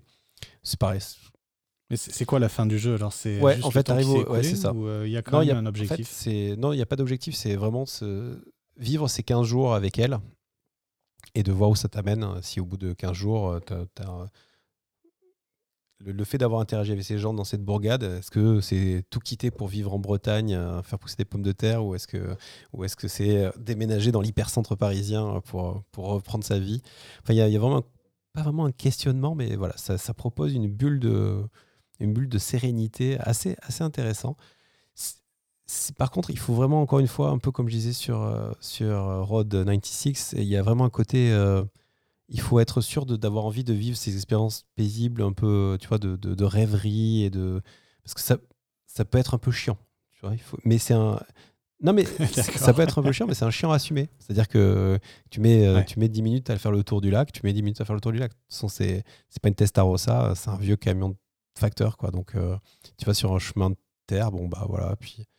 Donc, voilà. Donc, encore une fois, pour ceux qui sont. Alors, ceux qui sont en recherche d'une euh, voilà de, de, d'un truc d'évasion, d'une expérience, de, aussi d'un roman dont, dont, on est le héros, puisque c'est un mini-jeu comme ça aussi, où bah, voilà, c'est la relation avec les, les, autres euh, villageois. C'est un super joli jeu euh, que, que je peux pas de.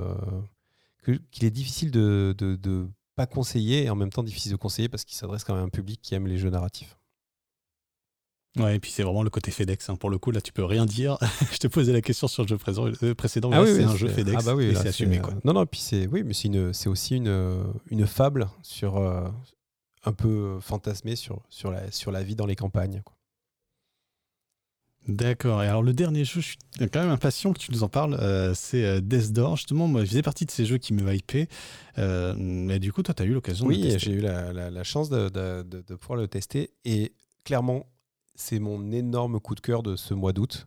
Vous voyez, j'ai beaucoup joué. Ah, fait plaisir, ça finir C'est vraiment un jeu qui est malin, qui est bien construit, qui est beau, qui qui, qui, qui, qui est pas facile. Euh, voilà, on va pas se mentir. Donc, euh, bon, pour vite, rapido quand même, euh, pour remettre un peu dans le contexte, on joue un corbeau dans un monde imaginaire où le job de ce corbeau, c'est de récolter des âmes hein, pour, les, pour les amener à la mort. Hein. donc, et donc, on va être dans une espèce de hub avec des portes, hein, d'où les Death Doors.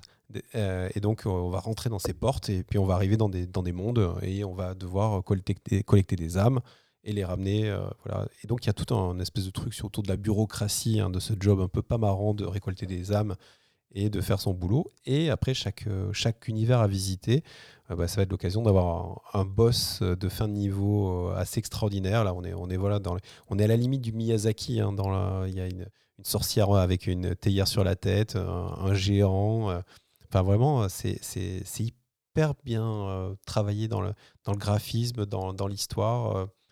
Euh, c'est vraiment sans faute. Et après, le, jeu, c'est un jeu d'action. Il hein. va falloir faire des roulades, mettre des coups d'épée, faire des roulades, mettre des coups d'épée, euh, tirer à l'arc, euh, utiliser un grappin pour accéder à des zones. Quoi, la Nuclear Throne, un petit oui, peu ou, même. en fait, c'est même.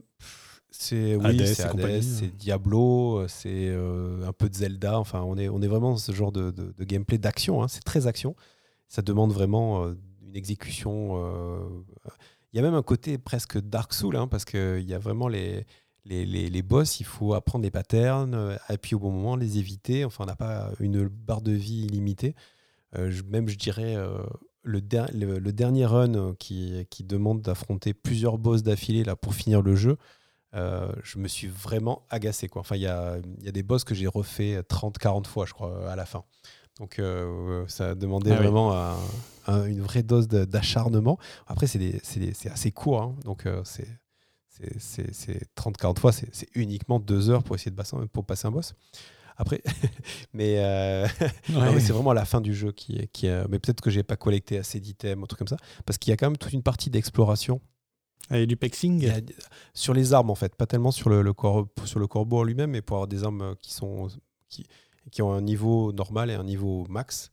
Euh, typiquement, par exemple, il y a une bombe, euh, tu peux, pour faire exploser, pour ouvrir des zones, hein, parce que tu vois, à un moment donné, tu vas te bloquer par un mur, tu vas débloquer la bombe qui va te permettre de péter le mur et de, passer dans la zone suivante.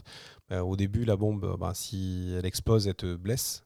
Et puis après, tu peux, grâce à en résolvant une énigme, tu peux avoir euh, une upgrade et qui fait que la bombe, quand elle explose, elle te blesse pas. Donc du coup, euh, ça devient une arme plus efficace. Donc, donc voilà, donc peut-être que j'aurais dû passer un peu plus de temps. J'avais tellement envie de le finir que j'aurais peut-être pu passer un peu plus de temps à l'explorer. Euh, j'avais tellement de jeux en même temps. Euh, j'ai fait tellement tous ces jeux en parallèle et tout. Donc, j'avais tellement envie de finir des trucs. Et euh, je pense que ça aurait mérité que je prenne un peu plus. Ah, mais le dilemme du joueur, c'est très Game Weekly. Hein, exactement. Et puis là, franchement, j'ai quasiment tous fait en parallèle.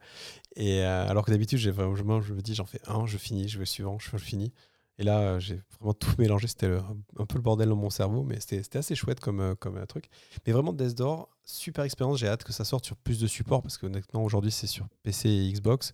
J'espère vraiment que ça va pouvoir aller un peu partout et que les gens vont pouvoir y jouer parce que c'est vraiment un super jeu. Et même quand tu finis le jeu, il du coup, tu, il te renvoie dans la partie. Il, justifie de manière un peu intelligente de retourner, finir de, les quêtes, explorer plus, débloquer tous les trucs, aller dans les endroits où tu pouvais pas aller. Enfin, Vraiment un jeu généreux, intelligent, bien écrit, beau.